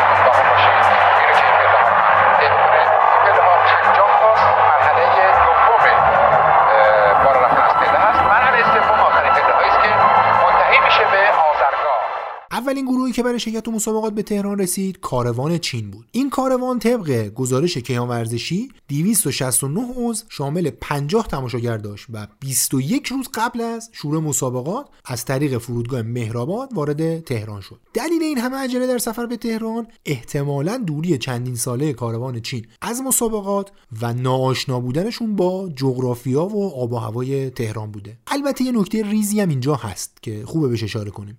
طبق یه رسم قدیمی تا زمانی که کشوری وارد شهر محل برگزاری مسابقات المپیک و مسابقات شبیه اون نشه پرچمش رو تو استادیوم اصلی بالا نمی‌برن. چین اولین کشور وارد تهران شد و خیلی زودتر از بقیه پرچمش رو به احتزاز در آورد. این پرچم پرچم فعلی چین بود و اسم کشورم شده بود جمهوری خلق چین. تا سه روز بعد و ورود کاروان اندونزی کشور دوست چین در اون زمان هم پرچم دیگه ای بالا نرفت. میشه حس کرد که این بالا رفتن پرچم اتفاق ویژه‌ای برای ورزش و کینگ ماو و حکومت چین بوده. بازی های آسیای تهران روز یک شنبه ده شهریور 1353 با برگزاری مراسم افتتاحیه به شکل رسمی آغاز شد. این روز روز افتتاح مجموعه ورزشی آریامهر هم هست. این مراسم طبق گزارش کیان ورزشی ساعت سه و نیم عصر شروع شد و دو ساعت طول کشید. کاروان ایران توی رژه رو 400 ورزشکار تشکیل دادن که با اختلاف خیلی زیاد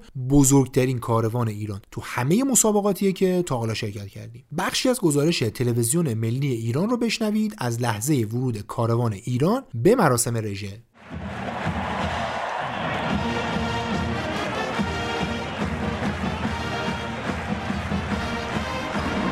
ورزش ایران پر جمعیت ترین گروه شرکت کننده در رژه و امید آفرین ترین آن برای تماشاگران. مردم مقدم آنها را گرامی می دارند و به پایشان فریاد سپاس پرچمدار کاروان ایران تو رژه این مسابقات اسکندر مسلم فیلابی بود. این فیلاب یه روستای نزدیک قوچان تو خراسان رضوی که محل تولد این بنده خدا بوده. این آقای فیلابی کشتیگیر فوق سنگین یعنی به علاوه 100 کیلوی ایران بود و کشتیگیر بسیار خوبی هم بود. تو دو دوره قبل از مسابقات تهران تو بازی های آسیایی یعنی 66 و 70 طلا گرفته بود. تو همون بازی های آسیای تهران هم طلا گرفت. تازه یکی هم نگرفت دو تا گرفت. هم تو آزاد قهرمان فوق سنگین شد هم تو فرنگی. البته ناگفته نمونه که تو فرنگی تو این دسته تعداد کشتیگیران کم بود. و فقط 6 نفر حضور داشتن. این نفرات بجز ایران از عراق و هند و مغولستان و ژاپن و پاکستان بودن. طلا هم مشترک رسید به فیلابی و یوریهید ایسوگای. که ژاپنی بود دیگه مشخصه. داستان مدال مشترک هم این بود که تو فینال دو نفر با هم مساوی کردن. و اگه اوتسایدرزای قبلی رو گوش کرده باشین می‌دونید که کشتی اون موقع مساوی هم داشت. نتیجه هم این شد که نقره ای ندادن و دو تا طلا دادن به هر دو تا ورزشکار. گفتم وزنم خیلی وزن خلوتی بود. انقدر خلوت بود که یه کشتیگیری به نام معروف خان از پاکستان برنز گرفت که خیلی صاحب کشتی نبود. انتخاب مسلم فیلایی برای پنجمداری کاروان ایران تو اون بازی ها جای بحث داره.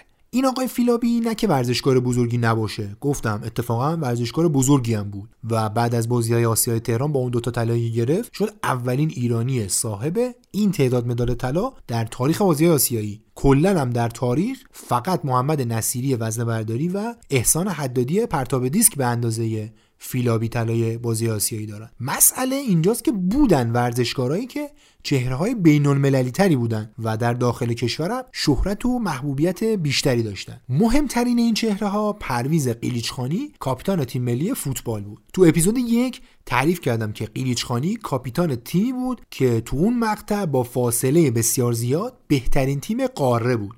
تا اون مقطع ایران دو بار متوالی قهرمان جام ملت‌های آسیا شده بود. با 9 برد. از 9 بازی تو دو تورنمنت 23 گل زده و 6 گل خورده. تو اون اپیزود یک گفتم که قیلیچخانی گل قهرمانی ایران تو فینال جام ملت‌های 1968 رو هم به اسرائیل زد و بسیار چهره مهمی بود. البته این اهمیت باعث نمی‌شد که کسی انتظار داشته باشه بازیکنی که با دربار درگیری داره پرچمدار کاروان بشه. داستان درگیری ها رو هم می‌تونید تو اپیزود یک بشنوید. خیلی مفصله. کار اینقدر بیخ داشت که از دفتر شاه دستور دادن تصویرهای قیلیچ از عکسای قهرمانی و مستند مسابقات حذف بشه. ورزشکار مهم دیگه که می‌تونست پرچم دار بشه محمد نصیری وزن بردار سبک وزن ایران بود. نصیری اون زمان جزو مهمترین و بهترین وزن بردارای دنیا به حساب میومد تو المپیک 68 مکزیکو سیتی طلا گرفته بود و تو المپیک 1972 نقره. از 1968 تا 1974 یعنی سال برگزاری بازی های آسیای تهران هم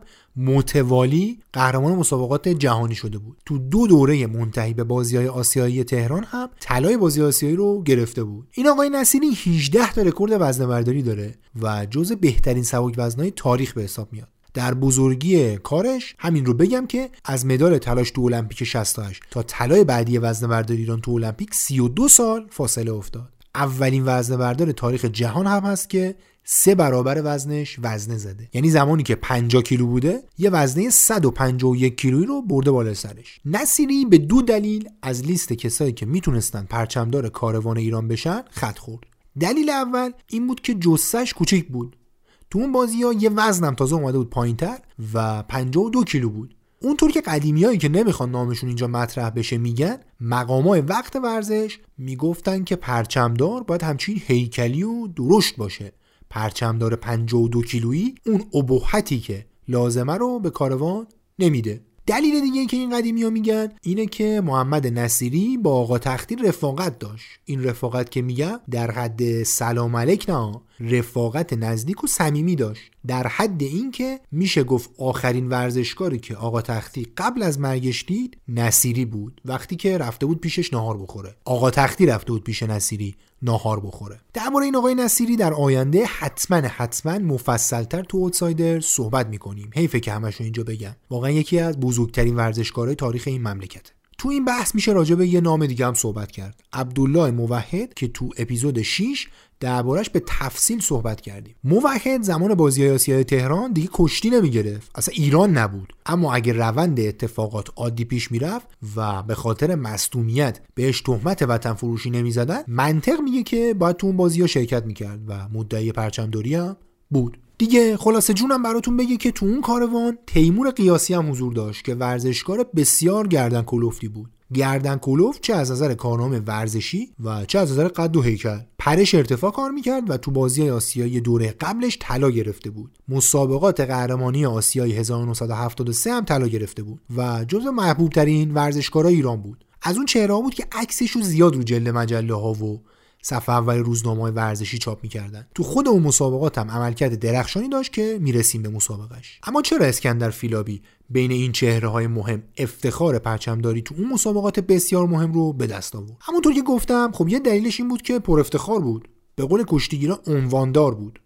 آدم مهمی بود. دلیل دیگهش این بود که جسه درشتی داشت و این به نظر مسئولین وقت به ابهت کاروان ایران کمک زیادی می‌کرد. واقعا آدم با ابهتی بود. عکساشو می‌ذاریم ببینید. دلیل دیگه هم می‌تونه این باشه که مسلم اسکندر فیلابی ورزشکار شاه دوستی به حساب میومد طبیعیه که این مسئله بسیار مهم و تاثیرگذار بود.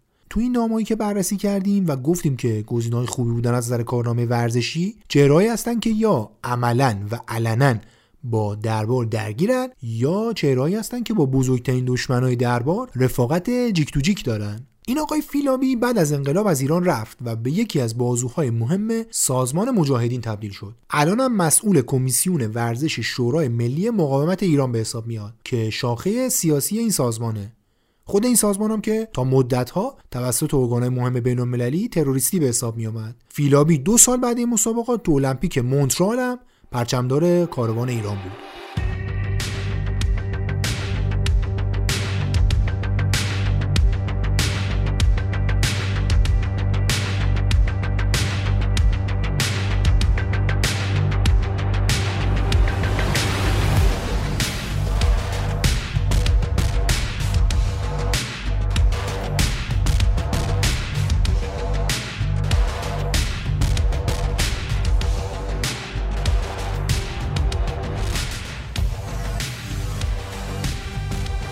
بازی آسیایی تهران تو بخش پوشش تلویزیونی انقلابی تو تاریخ مسابقات بود. سازمان رادیو تلویزیون ملی ایران دو سال قبل از این مسابقات یه گروهی از مهندسای خودش رو فرستاده بود آلمان که اونجا تو المپیک مونیخ از نزدیک آشنا بشن با امکانات و نحوه پوشش مسابقات و خلاصه شرایطی که هست. این مسابقات اولین دوره بود که افتتاحیهش زنده از تلویزیون پخش شد. افتتاحیه رو ژاپن و فرانسه هم زنده پخش کردن. بجز فوتبال که اون زمان پخش زنده داشت چند تا رویداد مهم برای ایران مثل مسابقات کشتی اونا هم پخش زنده داشتن. تصاویری که از فرستنده مخابره می‌شد رنگی هم بود و اگه کسی تلویزیون رنگی داشت می‌تونست تصاویر رو رنگی ببینه. تو مراسم افتتاحیه محمد رضا و فرح پهلوی شاه و ملکه ایران آفاریم کادزی رئیس جمهور اسرائیل و پارک جون هی رئیس جمهور کره جنوبی مهمترین چهرهای حاضر بودند این آقای هی هم از اون چهرهای قابل بحث تاریخه. نظامی بود و با یک کودتای خشن رئیس جمهور شده بود. دو سال قبل از زمانی که داریم دربارهش صحبت می‌کنیم با حکومت نظامی و انتخابات ساختگی قانون اساسی کشورش رو تغییر داد تا برای مدت ها رئیس جمهور بمونه. مغز اقتصادی فوق العاده داشت و کره تو دوره ریاست جمهوریش به شدت از نظر اقتصادی پیشرفته اما از نظر مدنی و اجتماعی عقب افتاده شد.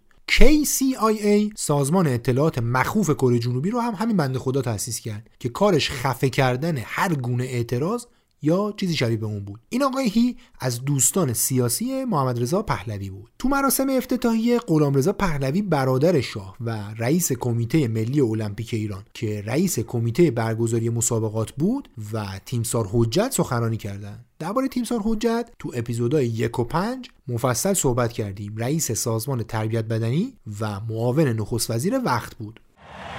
در بازی های آسیایی تهران ورزشکاران دختر و پسر از 25 کشور آسیایی شرکت نمودند.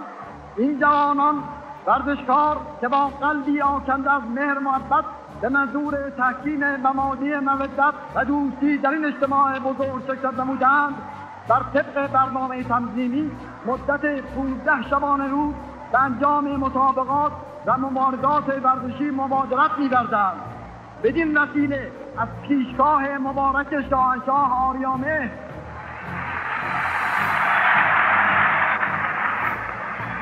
استدعا دارد در صورتی که اراده سنیشان تعلق گیرد هفتمین دوره بازی های آسیای تهران را افتتاح و عموم شرکت کنندگان در این اجتماع عظیم ورزشی را قرین افتخار و مباهات فرماید.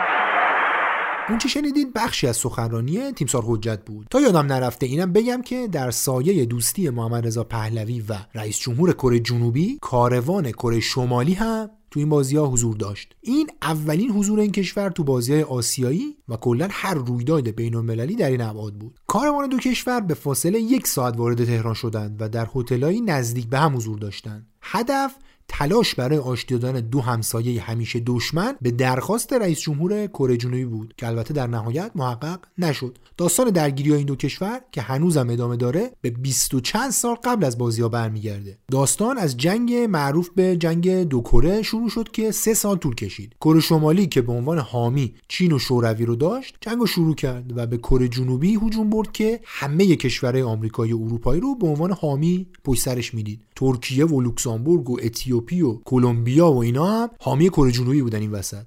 یه همچین وضعی بود خلاصه خیلی وضع شیر تو شیری بود. چیزی نزدیک به نیم میلیون نفر تو این جنگ کشته شدن و در نهایت آتش بس شد اما آشتی خیر. بگذریم طبق یه رسم باستانی ورزشکارا و داورا نماینده ای رو به مراسم افتتاحیه المپیک میفرستن تا سوگندنامه ای رو از طرف اونها بخونه. سوگندنامه ای که آقا ما قول میدیم که خوب باشیم و عدالت رو رعایت کنیم و دوستی و این صحبت. این مسابقات هم با الگوی المپیک برگزار می‌شد و هنوزم با الگوی المپیک برگزار میشه. نماینده هم طبیعتا از بین ورزشکارا و داورای کشور میزبان انتخاب میشن. قاری سوگندنامه ورزشکاران حاضر تو بازی آسیای تهران منصور برزگر بود. برزگر که کشتیگیر مهم و عنوانداری به حساب میاد اون زمان یه تک افتخار بزرگ داشت. فقط یه طلای جهانی 1973 داشت. در واقع باید بگیم که مهمترین مدال زندگیش یعنی نقره المپیک رو دو سال بعد از بازی های آسیای تهران و تو المپیک 1976 گرفت. البته طلایی که تو جام جهانی 1973 گرفت مدال مهم و با ارزشی بود. قرائت سوگندنامه ورزشکاران بازی آسیای تهران رو با هم بشنویم. من از طرف کلیه ورزشکاران شرکت کننده در بازی های آسیای تهران به آین بازی های آسیایی و المپیک ها در پناه درفش کشور مهماندار یک ورزشکار و یک داور از جانب خود و همتایان خیش سوگند کنند تابع قوانین و مقررات مطابقات بوده و به رأی داوران احترام بگذارم.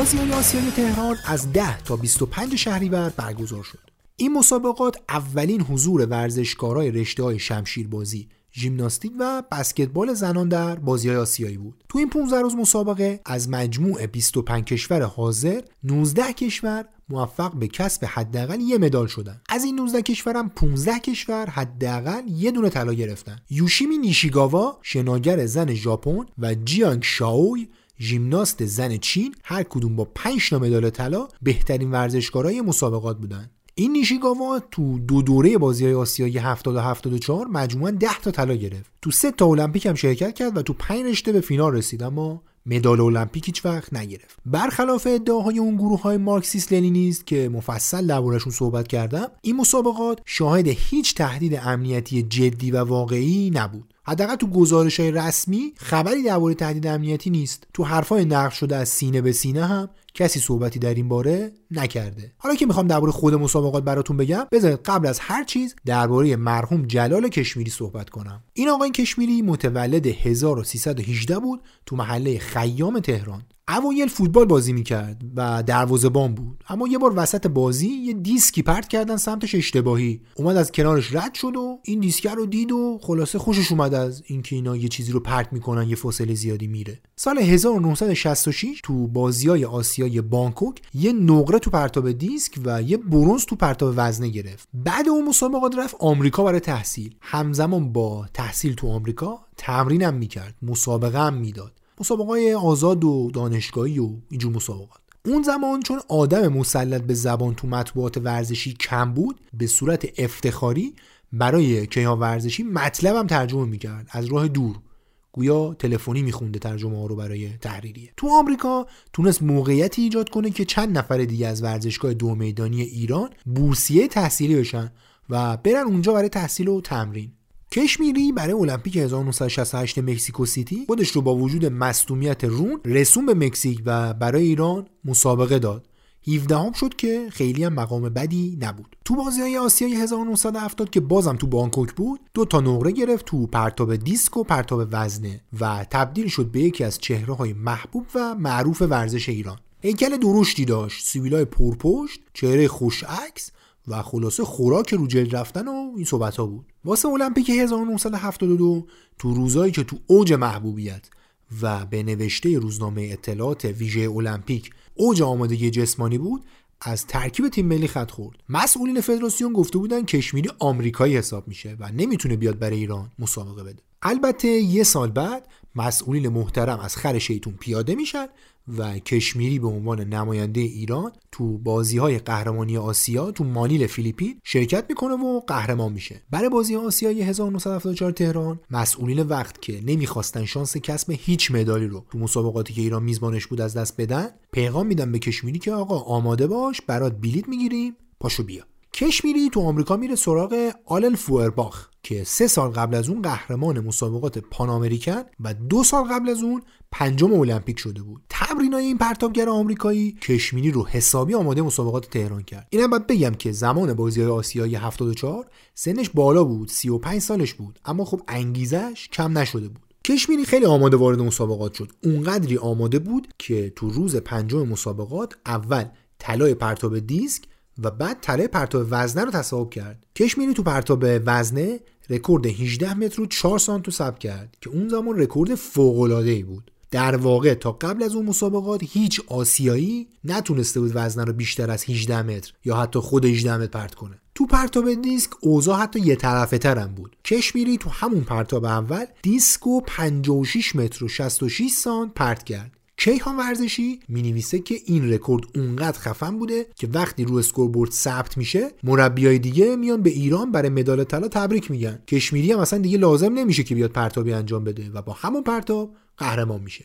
این مدالای طلا جلال علی کشمیری رو با دو طلا، سه نقره و یه برونز تبدیل می‌کنه به پرمدال ترین ایرانی تاریخ بازی های آسیایی. این عنوان هنوزم برای ایشونه. آقای کشمیری بعدها به اولین ایرانی تبدیل میشه که دیسکو بیشتر از 60 متر پرت کرده و رکورد ایرانش تا 29 سال بعد دست نخورده میمونه. جلال کشمیری سال 1377 تو 61 سالگی و به خاطر بیماری قلبی از دنیا رفت. روحش شاد. خودش می‌گفت که مهمترین دلیل موفقیتش تو پرتاب مهاجرت از ایران بوده.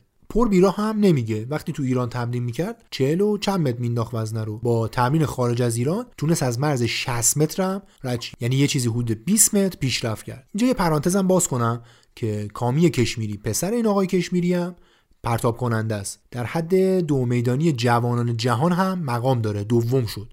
اما شهرتش خیلی خوب نیست. سال 1992 مشخص شد که ماده ممنوع متانول تو خونش هست و محروم شد برای مدت.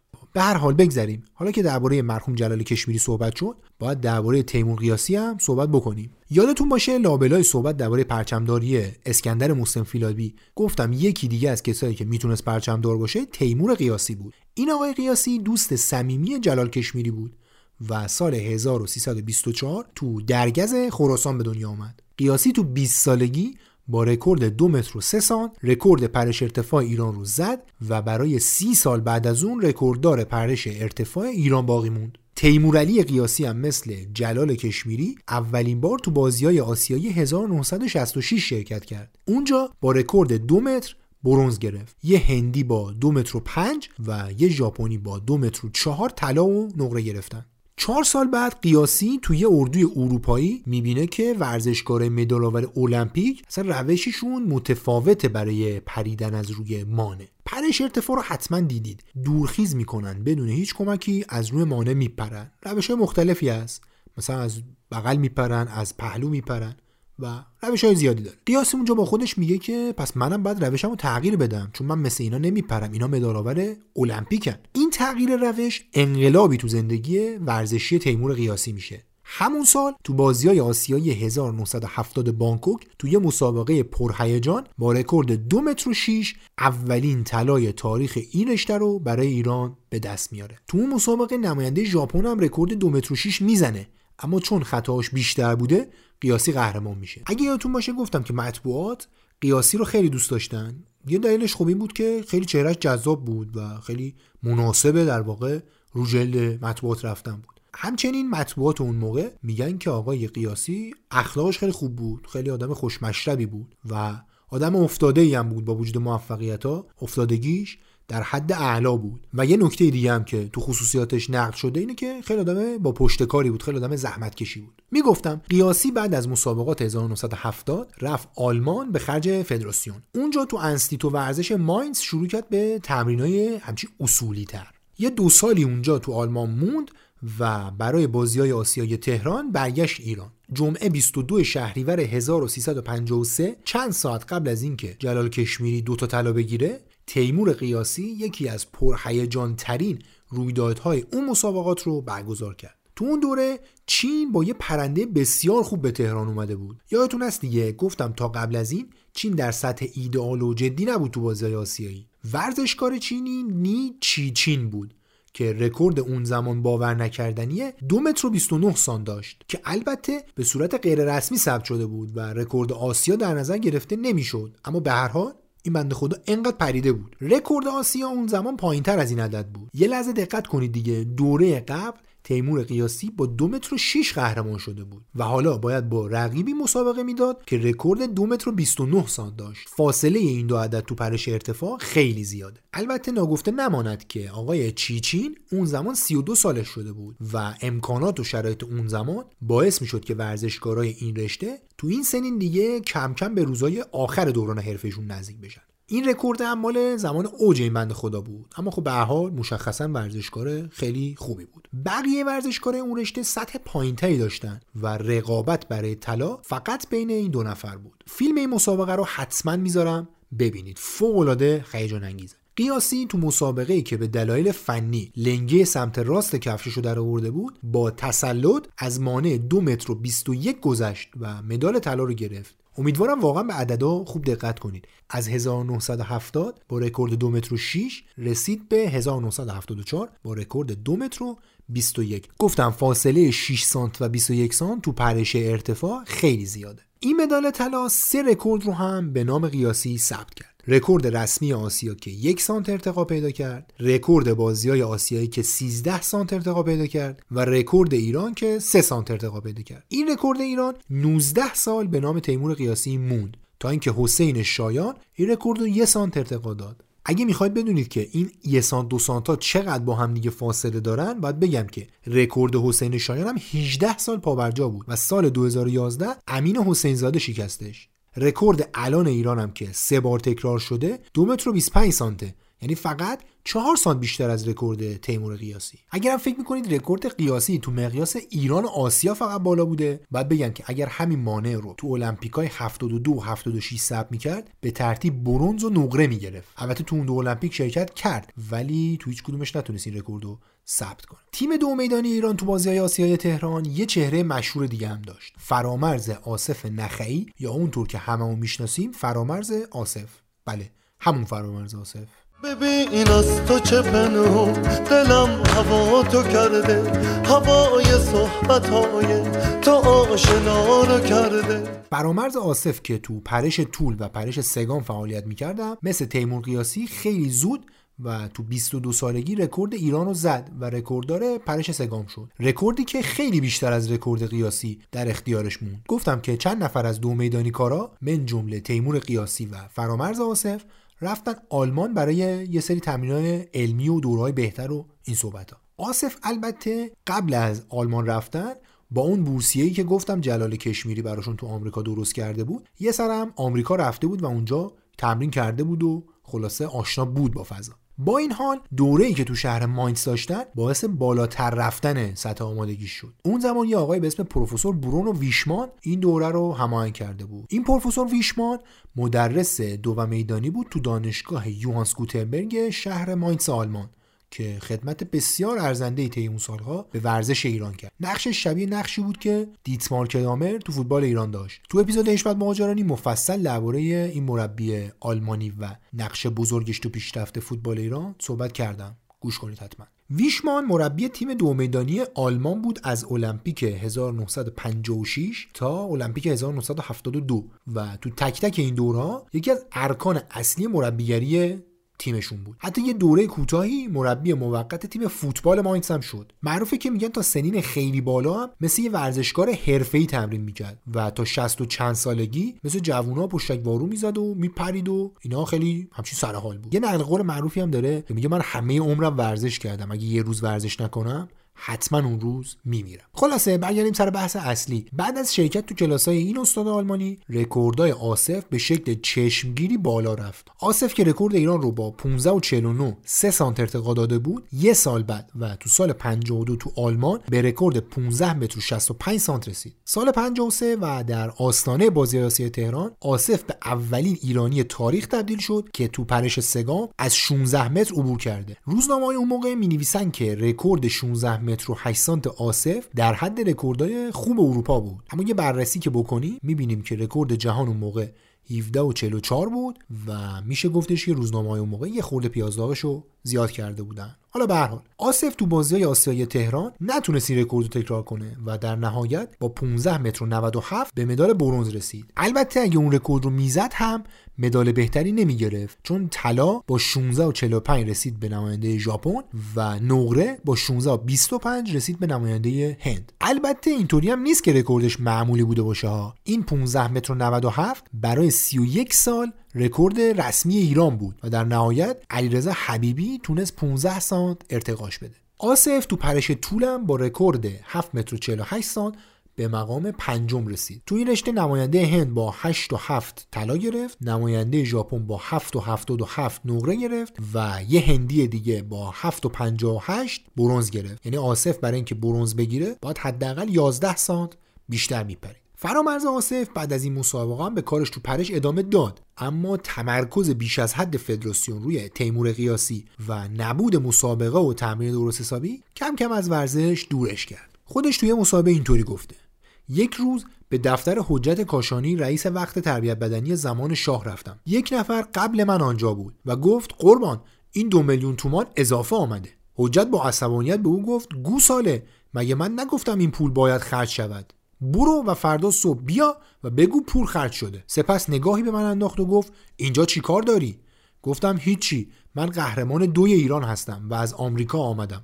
گفت بسیار خوب کار خود را انجام دادی. برو پی کارت. این بود داستان من و فدراسیون و سازمان تربیت بدنی زمان شاه. کلا این جناب کاشانی استاد شکستن دل قهرمان ها بود. چیزهای بدی ازش به یادگار مونده.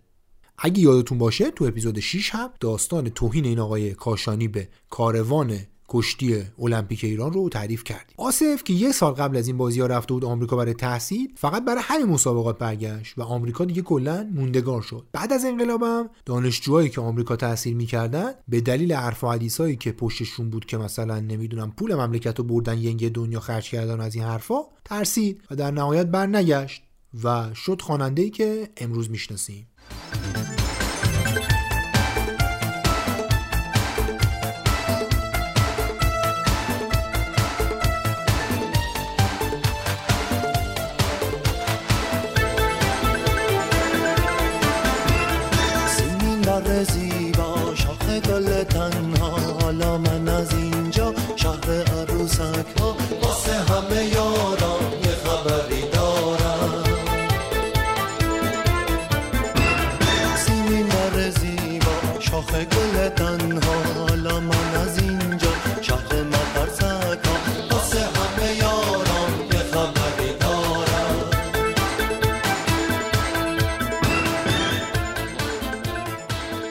ورزشی دیگه که خوبه درباره اتفاقاتش تو بازی های آسیایی تهران صحبت کنیم شمشیر بازیه برای اینکه اتفاقات این رشته رو خوب درک کنیم باید تاریخچه شمشیر بازی در آسیا رو بدونیم. شمشیر بازی به صورت سازمان یافته تو آسیا عمر خیلی زیادی نداره. حداقل در مقایسه با رشته تیمی یا مثلا تنیس عمر زیادی نداره. در جریان بازی های المپیک 1972 مونیخ تیمسار هوشمند الماسی رئیس فدراسیون شمشیربازی ایران به کنگره فدراسیون جهانی پیشنهاد داد که کنفدراسیون آسیایی این رشته رو هم را بندازن. تا قبل از اون چند تا کشور که مهمتریناشون ایران ژاپن اسرائیل چین و کره جنوبی بودن فدراسیون داشتن.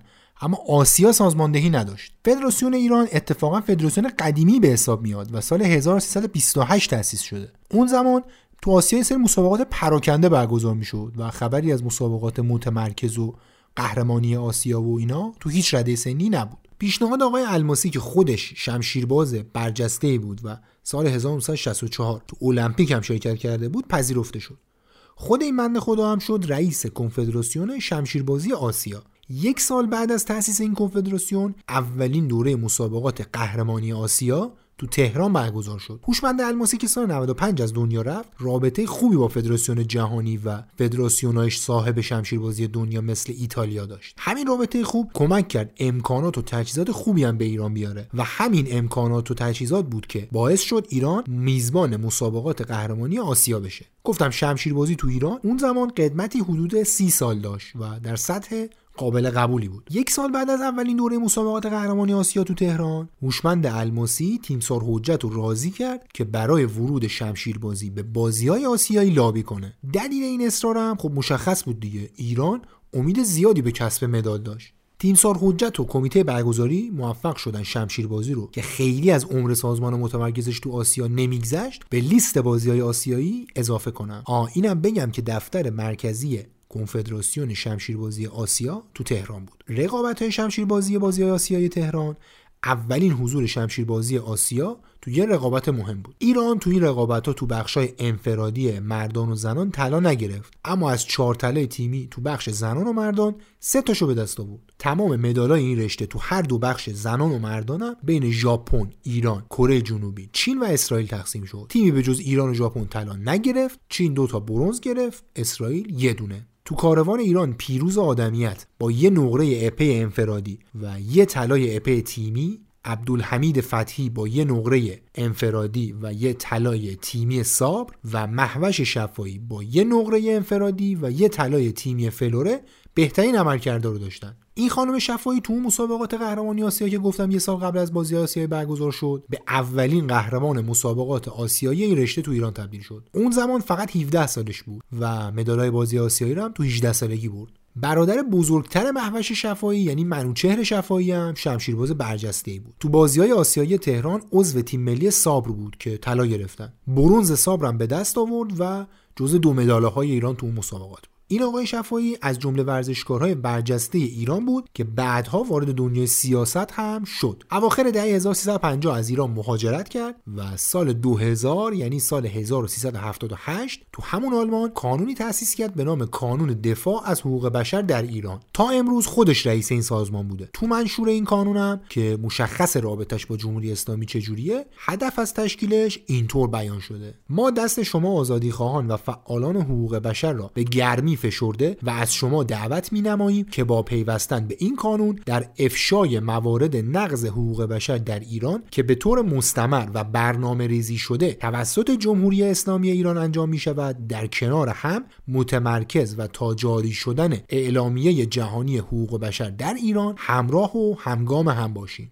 خلاصه. درخشش شمشیربازی ایران به سرعت خاموش شد. چهار سال بعد از اون ایران که درگیر انقلاب بود تو بازی های آسیایی شرکت نکرد. بعد از انقلاب هم شمشیربازی برای یک دهه به لیست ورزش های ممنوعه وارد شد. خروج ایران از بازی های آسیایی شمشیربازی رو به انحصار کشورهای شرق آسیا در آورد. شمشیربازی ایران تا بازی های آسیایی 1998 بانکوک تایلند به بازی های آسیایی برنگشتند. اون سال تیم صابر مردان ایران مدال برنز بازی های آسیایی رو گرفت و تلسم 24 ساله بی مدالیش رو شکست. تو جریان مسابقات شمشیربازی آسیایی تهران یه اتفاق خیلی عجیبم افتاد که ممکن بود کل میزبانی ایران رو تحت تاثیر قرار بده. در جریان فینال صابر مردان نوک شمشیر عبدالحمید در اثر برخورد با تجهیزات آتسوشی آکیهو شکست و شمشیر شکسته وارد شکم نماینده ژاپن شد. اونطور که کیان ورزشی می‌نویسه زیر کبد این بنده خدا چهار سان پاره میشه. تیم پزشکی آزاد تو سالن هر طوری بود اوضاع رو جمع جور می‌کنن و زخمو میبندن. مسابقه هم به دلیل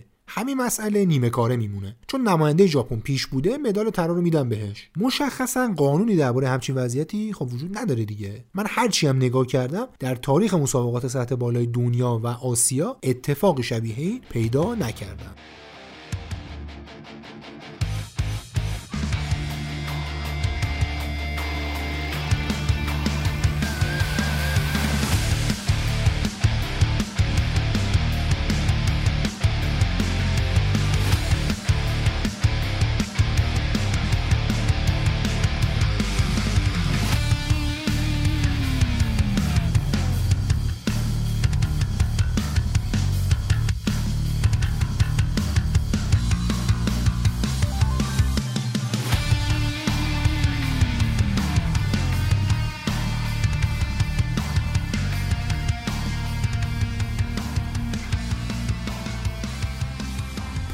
و حدیث ترین رویداد بازی های آسیایی تهران مسابقات واترپولو بود. واترپولو بازی های آسیایی در قروق ژاپن بود. قروق که میگم یعنی از 6 دوره قبل از اون ژاپن چهار طلای متوالی منتهی به بازی های آسیایی تهران رو برده بود. تو اولین دوره بازی های آسیایی فقط هند و سنگاپور شرکت کردند و طلا به هند رسید. از دوره دوم تعداد تیم‌ها زیاد شد و 6 تا تیم شرکت کردند. ژاپن هم اولین بار این دوره اومد و در نهایت نقره گرفت. طلای اون دوره به سنگاپور رسید. تیم ایران اولین بار تو بازی های آسیایی 1970 وارد مسابقات شد. تو اون دوره ایران با یه شکست جلوی ژاپن و یه مساوی جلوی مالزی تو گروهش دوم شد و رفت تو چهارتا اونجا اول به هند و بعد تو بازی برای مدال برنز یکیچ به اندونزی باخت و چهارم شد. اینو باید حتما بگم که ورزش های آبی تو ایران سابقه خیلی زیادی دارن. اولین بار سال 1318 کمیته تشکیل شد برای سازماندهی شنا. سال 1325 این کمیته شد فدراسیون و شیرجه و واترپولو هم به رشته های زیر مجموعه اضافه شدن تو مسابقات 1974 ایران برای دومین بار به بازی های آسیایی اومد. این دوره یکی از شلوغترین دوره های بازی آسیایی تا اون زمان بود. هفت تیم ایران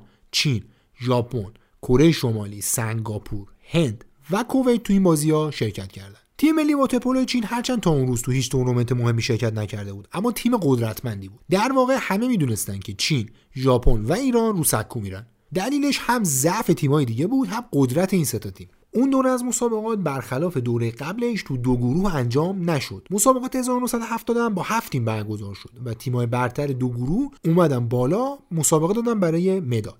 تو مسابقات تهران همه رفتن تو یک گروه. مثل لیگ همه تیم‌ها با هم مسابقه دادن و جدول رده‌بندی لیگ شد جدول نهایی مسابقات. نتایج خیلی جالبی تو اون مسابقات رقم خورد. ایران ژاپن و چین پیروزی مقابل همدیگه ثبت نکردن. ایران با ژاپن 6 6 و با چین 5 5 مساوی کرد. چین و ژاپن هم 4 4 مساوی کردن. هر سه تیم بقیه بازیاشون رو بردن و با چهار برد و دو مساوی ده امتیازی شدن. جنس مدال این رشته رو تفاضل گل مشخص می‌کرد. ایران به لطف پیروزی 32 یک مقابل کویت 18 6 مقابل هند 9 5 مقابل کره شمالی و 9 1 مقابل سنگاپور تو آخرین بازی بهترین تفاضل گل رو داشت. و روی سکوی اول قرار گرفت. چین با 8 و ژاپن با 14 تفاضل کمتر نسبت به ایران نقره و برنز گرفتن. بعدها شایع شد که چین به پاس تلاش ایران برای حضورش توی مسابقات با ایران تبانی کرده و باعث شده تنها طلای ایران تو تاریخ واترپولو آسیا ثبت بشه. طبیعیه که ثابت کردن همچین تبانی اونم تو مسابقاتی که چند دهه پیش برگزار شده و خیلی از آدمای درگیرش دیگه زنده نیستن ممکن نیست. با توجه به اینکه ایران طلا رو با تفاضل به دست آورد. میشه گفتش که این اتفاق نیفتاده. مثلا باید بدونیم که ژاپن تو آخرین بازیش 14 دو هند رو شکست داد و چین هم تو آخرین بازیش 25 4 کویت رو برد. البته که ایران آخرین بازی مسابقات رو برگزار کرد و از نتایج بقیه تیم ها با خبر بود. بله بازی ها روز آخر همزمان برگزار نشد. چه این امکانی اساسا با توجه به اینکه فقط یه استخر اونجا وجود داشت که مسابقات واترپولو رو توش برگزار کنن وجود نداشت. هر روز سه تا بازی انجام می‌شد و مثلا ژاپن یه روز قبل از ایران و چین 7 ساعت و 30 دقیقه قبل از ایران بازی آخرشون رو برگزار کردن. این یه مزیت بزرگ برای ایران بود. اینکه می‌دونستن که چند تا گل برای طلا نیاز دارن. اما مزیت خیلی بزرگی هم نبود. در واقع میشه گفتش که ایران اگه مثلا 10 تا تواضع لازم داشت می‌تونست بگیره. واترپولو ایران بعد از اون برای 44 سال دیگه مقامی بهتر از چهارمی تو بازی آسیایی کسب نکرد. این تلسم در نهایت تو بازی های آسیای 2018 با کسب مدال برنز شکسته شد.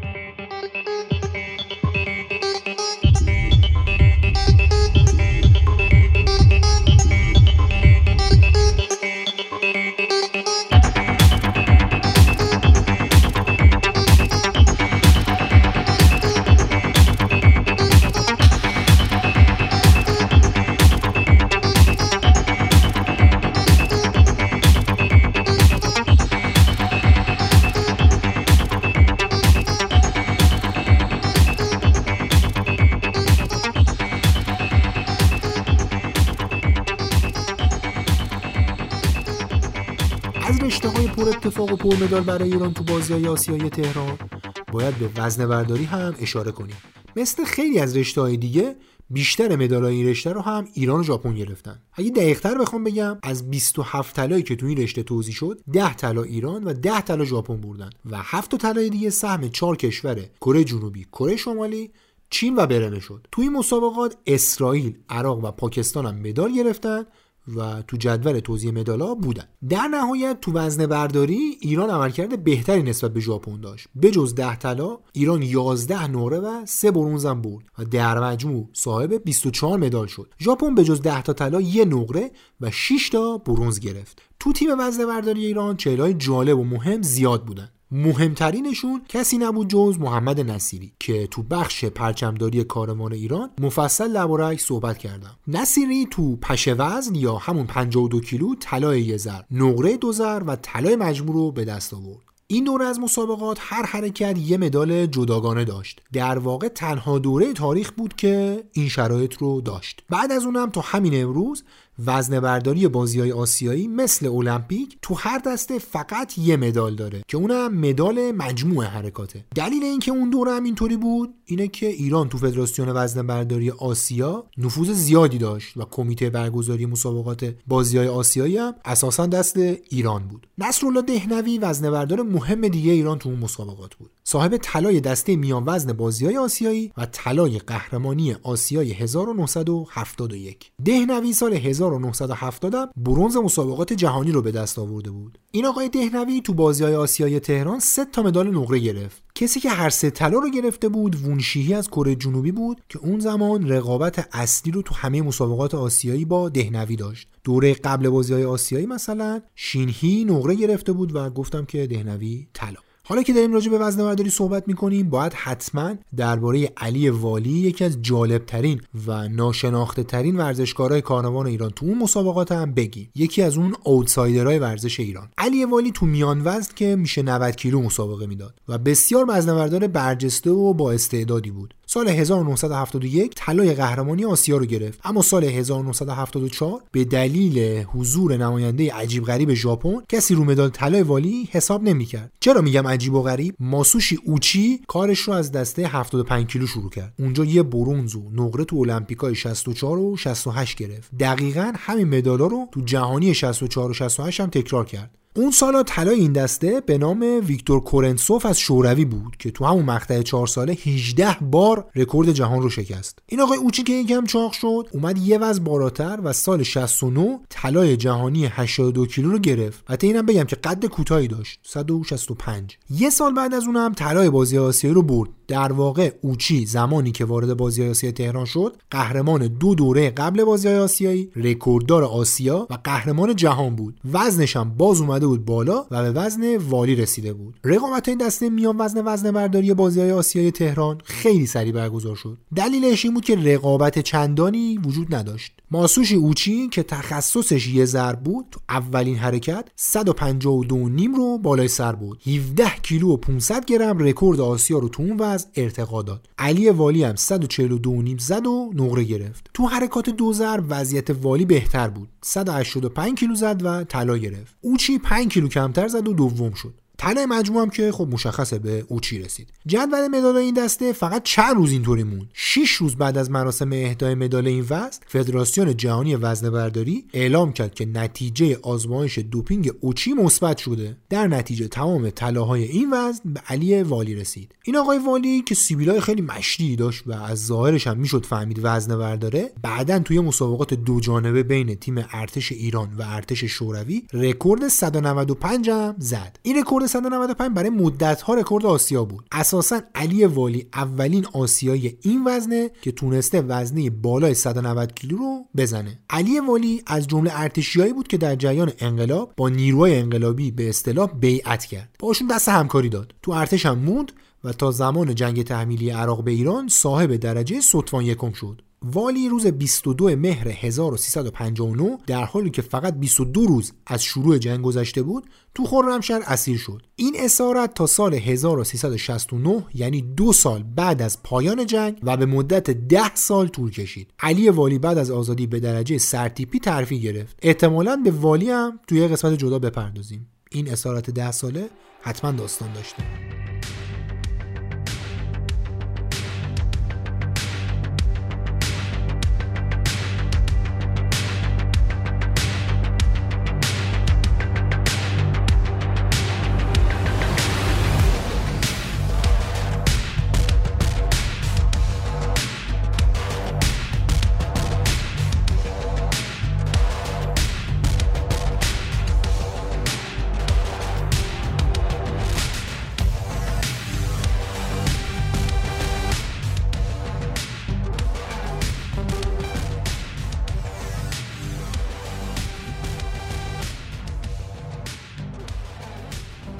بخش بعدی می‌خوام درباره رشته صحبت کنم که بسیار بسیار مخفول مونده. رشته بوکس که برای سالهای طولانی در ایران ممنوع بود و همین حالا هم بعد از چند سال رفع ممنوعیت خبری به جز شکست دور اول یا دوم تورنمنت های بینالمللی ازش نمیشنویم. باید بگم که بوکس در ایران همیشه اینطور نبود. مثلا تو دهه 50 خورشیدی یعنی مقطعی که داریم دربارهش صحبت می‌کنیم بوکس ایران در اوج بود. اون زمان کره جنوبی مثل همین الان قدرتمند بود و در واقع جنگ اصلی اغلب بین نماینده های ایران و کره جنوبی بود. تو مسابقات بوکس بازی آسیایی هم در رو همین پاشنه چرخید. از مجموع 11 طلایی که توضیح شد 8 رو ایران و کره بردن که سهم کره 5 و سهم ایران 3 تا بود. ایران در مجموع با دو برونز و 5 نقره و 10 مدال بیشتر از کره مدال گرفت. اما کیفیت مدالهای کره با 5 طلا و دو نقره بهتر بود. مهمترین چهره مشتنی ایران تو اون دوره و احتمالا در تمام تاریخ ماسیس هاماباروسیان بود. هاماباروسیان یا اونطور که دوستاش و رسانه های وقت صداش می‌کردن کاپتان ماسیس سال 1330 متولد شد. کارنامه ورزشی کاپیتان ماسیز که تو دسته 81 کیلوگرم مشت می‌زد در تاریخ این ورزش در ایران بی سابقه است. تو مسابقات قهرمانی آسیای 73 و 80 برونز گرفت و سال 77 دوم شد. دو تا طلا و یه نقره تو مسابقات بین‌المللی مهمم داره. مهمترین مدالش اما بدون شک طلایی بود که سال 1353 تو بازی های آسیایی تهران گرفت. خانم روسیان تو این مسابقات نماینده های قدرتمند پاکستان و هند رو شکست داد که امیدهای زیادی به طلا داشتن. ماسیس یکم بعد از انقلاب استرالیا مهاجرت کرد و الان هم همونجا زندگی می‌کنه. کمتر از 24 ساعت بعد از کاپیتان تیم ملی عبدالرضا انداوه مشتزن خوزستانی تو یه دسته بالاتر یعنی سنگین وزن با شکست نماینده های پاکستان و هند طلا گرفت. تو اون دوره شریف دلارام تو میان وزن اولین طلای تاریخ بوکس ایران تو بازی آسیایی رو به دست آورد. این آقای دلارام با این طلا صاحب اولین طلای یک شیرازی تو تاریخ بازی آسیایی هم شد. اینجا باید حتما درباره جبار فعلی هم صحبت بکنیم. این آقای فعلی که تو بازی آسیای تهران نایب قهرمان وزن 57 کیلو شد کارنامه بسیار پرباری داره. قهرمانی ارتشای جهان. قهرمانی آسیا و شش مدال مختلف تو تورنمنت های بین المللی معتبر کارنامه فعلی رو می‌سازن. همونطور که گفتم بوکس با انقلاب برای مدت ها تعطیل و ممنوع شد.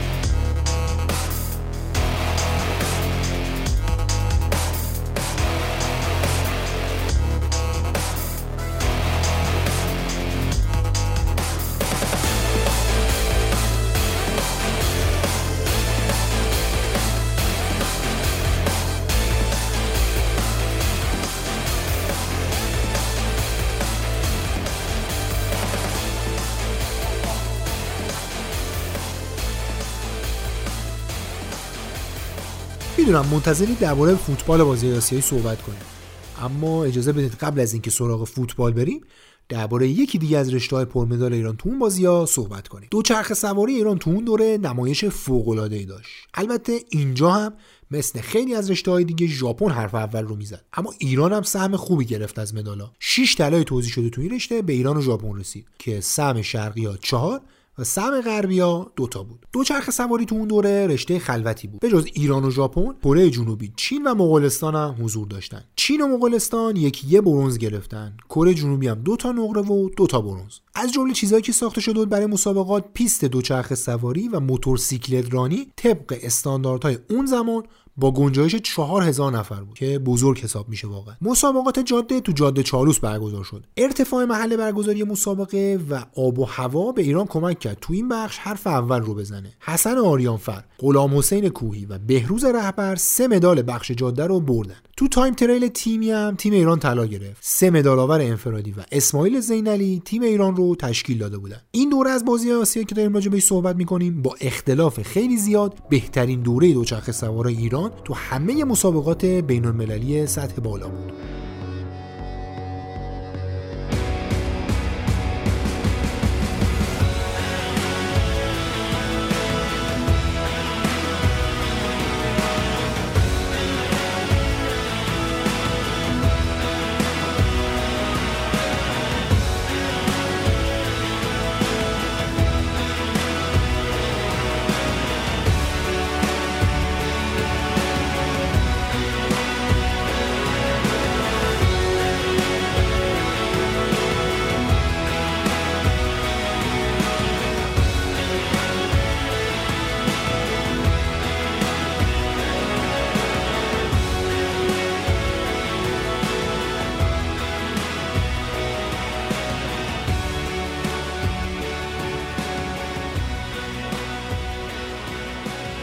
توی این مسابقات تا 1998 مسابقات بسیار جدی و مهمی بود. تا اون دوره کشورها و تیمای اصلیشون به بازی آسیایی می‌رفتن. از اون سال یعنی سال 1998 کمیته بین‌المللی المپیک قانون گذاشت که تیمای فوتبال حاضر تو المپیک و المپیکای قاره‌ای دیگه نمی‌تونن با تیم بزرگسالانشون شرکت کنن و باید زیر 23 سال باشن. بعدا سه تا بازیکن آزادم اضافه شد به این قانون. قبل از این تو اپیزودهای یک و پنج درباره این مسابقات صحبت کردیم. اگه اون دو اپیزود رو گوش کرده باشی می‌دونید که فوتبال ایران تو اون دوره با اختلاف زیادی بهترین تیم قاره بود تیم ایران در حالی وارد بازی آسیایی 1974 شد که تو سالهای 1968 و 1972 دو بار متوالی قهرمان جام ملت‌های آسیا شده بود. قهرمانی تو اون دوتا تورنمنت بدون شکست و تساوی به دست اومده بود و تفاضل گل ایران در مجموع اون دو مسابقات مثبت 17 بود. ایران تو دوره قبلی بازی‌های آسیایی با اینکه تیم خیلی خوبی داشت و فقط دو سال از اولین قهرمانیش تو جام ملت‌ها گذشته بود، توفیقی نداشت. داستان اون تورنمنت خودش یه اپیزود جداست.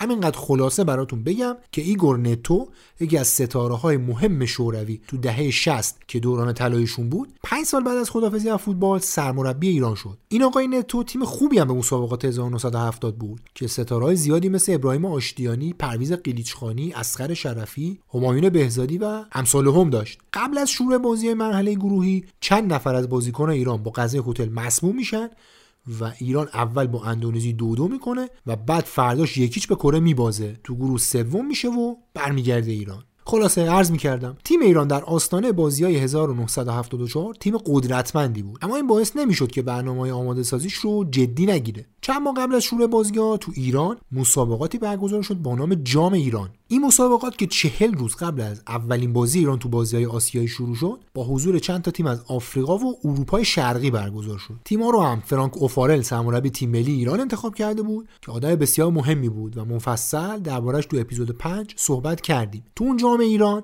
تیم ملی به دو گروه الف و ب تقسیم شد تا همه فرصت بازی داشته باشند بازی دوستانه با گالاتاسرای ترکیه و یه تیم از مجارستان و برگزاری اردو تو انزلی برنامه های دیگه ایران برای آماده سازی بودن. تو جریان این تدارکات آرنج دست خدا بیامرز ناصر اجازی میشکنه و مجبور میشه که دستش رو گچ بگیره و با این شرایط مرحله اول گروهی رو از دست میده. منصور رشیدی و بهرام مودت دو دروازه‌بان دیگه ایران تو اون مسابقات هم مصونیتایی داشتن اما در نهایت تونستن بازی کنن. این آقای بهرام مودت هم یکی از اون چهرهاییه که جا داره در اوتسایدرز یه اپیزود بهشون اختصاص بدیم. ایران بدون ناصر اجازی تو مرحله گروهی با سه برد از سه بازی 15 گل زده و یه گل خورده. بالاتر از برمه پاکستان و بحرین رفت مرحله بعد. بله پاکستان و بحرین تیمای ضعیفی بودن ولی برمه جزو قدرت های آسیا بود و تنها گل خورده ایران رو هم ثبت کرد. تو مرحله دوم گروهی ایران بازم با سه برد از سه بازی جلوی مالزی، عراق و کره جنوبی با چهار گل زده و بدون گل خورده به فینال مسابقات صعود کرد. حریف ایران تو فینال اسرائیل بود. اسرائیل اون زمان تنها تیمی بود تو آسیا که می‌تونست ادعای رقابت با ایران رو داشته باشه. قهرمان سابق آسیا فینال جام ملت‌های 68 رو تو تهران به ایران باخته بود و 6 سال بعد برای انتقام از اون بازی تو استادیوم تازه تأسیس آریامهر به زمین می‌رفت. اسرائیل قبل از ظهور ایران قدرت اول آسیا بود. اونا تا قبل از شکست جلوی ایران تو فینال 1968 دو بار نایب قهرمان و یک بار قهرمان جام ملت‌ها شده بودند. در واقع اسرائیل تو چهار دوره اول جام ملت‌های آسیا همیشه یک پای فینال بود. اونا تو جام جهانی 1970 هم تک سهمیه آسیا رو گرفتن. نتایجشون هم تو مسابقات میزینگ بدی نبود. تو گروه خیلی سختی بودن اما تونستن از سوئد و ایتالیا مساوی بگیرن. ایتالیایی که اون سال تا فینال رفت و مغلوب برزیل شد. از بعد این مسابقات اما اوضاع اسرائیل دیگه مثل قبل نشد. تو مقدماتی المپیک 72 به تایلند باختن و از شدن دو سال بعدش هم تو مقدماتی جام جهانی 74 به کره باختن و کنار رفتن. خلاصه که بازی های آسیای تهران جایی بود که ایران به عنوان قدرت اول آسیا مقابل اسرائیل قدرت اول سابق آسیا قرار می گرفت که برای ادعای قدرت اومده بود. یک شنبه 24 شهریور 1353 ایران تو فینال بازی های آسیایی و تو یکی از مهمترین بازی های تاریخش تا اون روز جلوی اسرائیل به میدون رفت. کاپیتان پرویز قلیچخانی علی پروین علی جباری جعفر کاشانی خدا بیامرز غلام حسین دیگه براتون بگم حسن روشن کارو حقوردیان اینا مهمترین ستاره هایی بودن که برای ایران تو اون مسابقه بازی کردن. گل به خودی ایژاک شام مدافع اسرائیل تو دقیقه 29 تنها گل اون بازی بود. کاپیتان پرویز قلیچخانی بعد از بازی جام قهرمانی رو از تیمسار حجت تحویل گرفت. کاپیتانی که همون زمان به دلایل عقاید چپی و فعالیت سیاسیش به شدت مغضوب شاه و دربار بود. یادتون باشه سر داستان پرچمدار کاروان نشدن قلیچخانی گفتم که اوضاع اینقدر بین کاپیتان تیم ملی و دربار شیکراب بود که از دفتر شاه دستور دادن تصویر قلیچ تو مستند بازیا و عکسای قهرمانی نباشه. میگن یکی از دلایلی که تیمسار حجت جام قهرمانی فوتبال رو داد و مثلا شاپور غلامرضا نعمت هم همین اختلافای عمیق بود.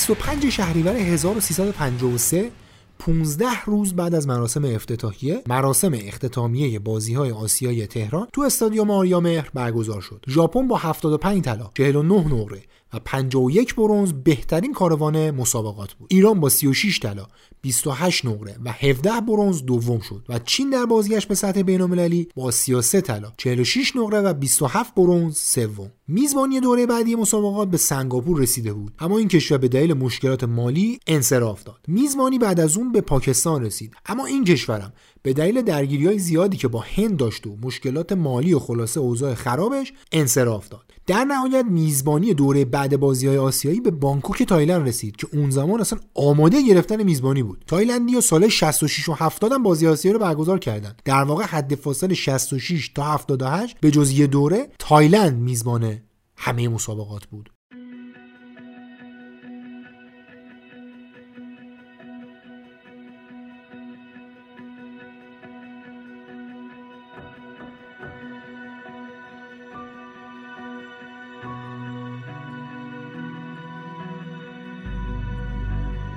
اون چه شنیدید اپیزود هفتم پادکست آوتسایدرز بود. این پادکست با همکاری من سجاد بیات و علی امیری تهیه و منتشر میشه.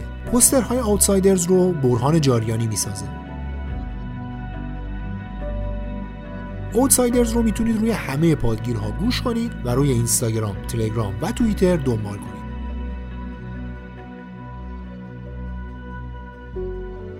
این اپیزود با همراهی شما منتشر شد. اگر دوست دارید به اوتسایدرز کمک مالی کنید لینک پیپین در توضیحات اپیزود و شبکه های اجتماعی ما در اختیار شماست. کمک بزرگی شما به اوتسایدرز اشتراک گذاری اپیزود با دیگران خواهد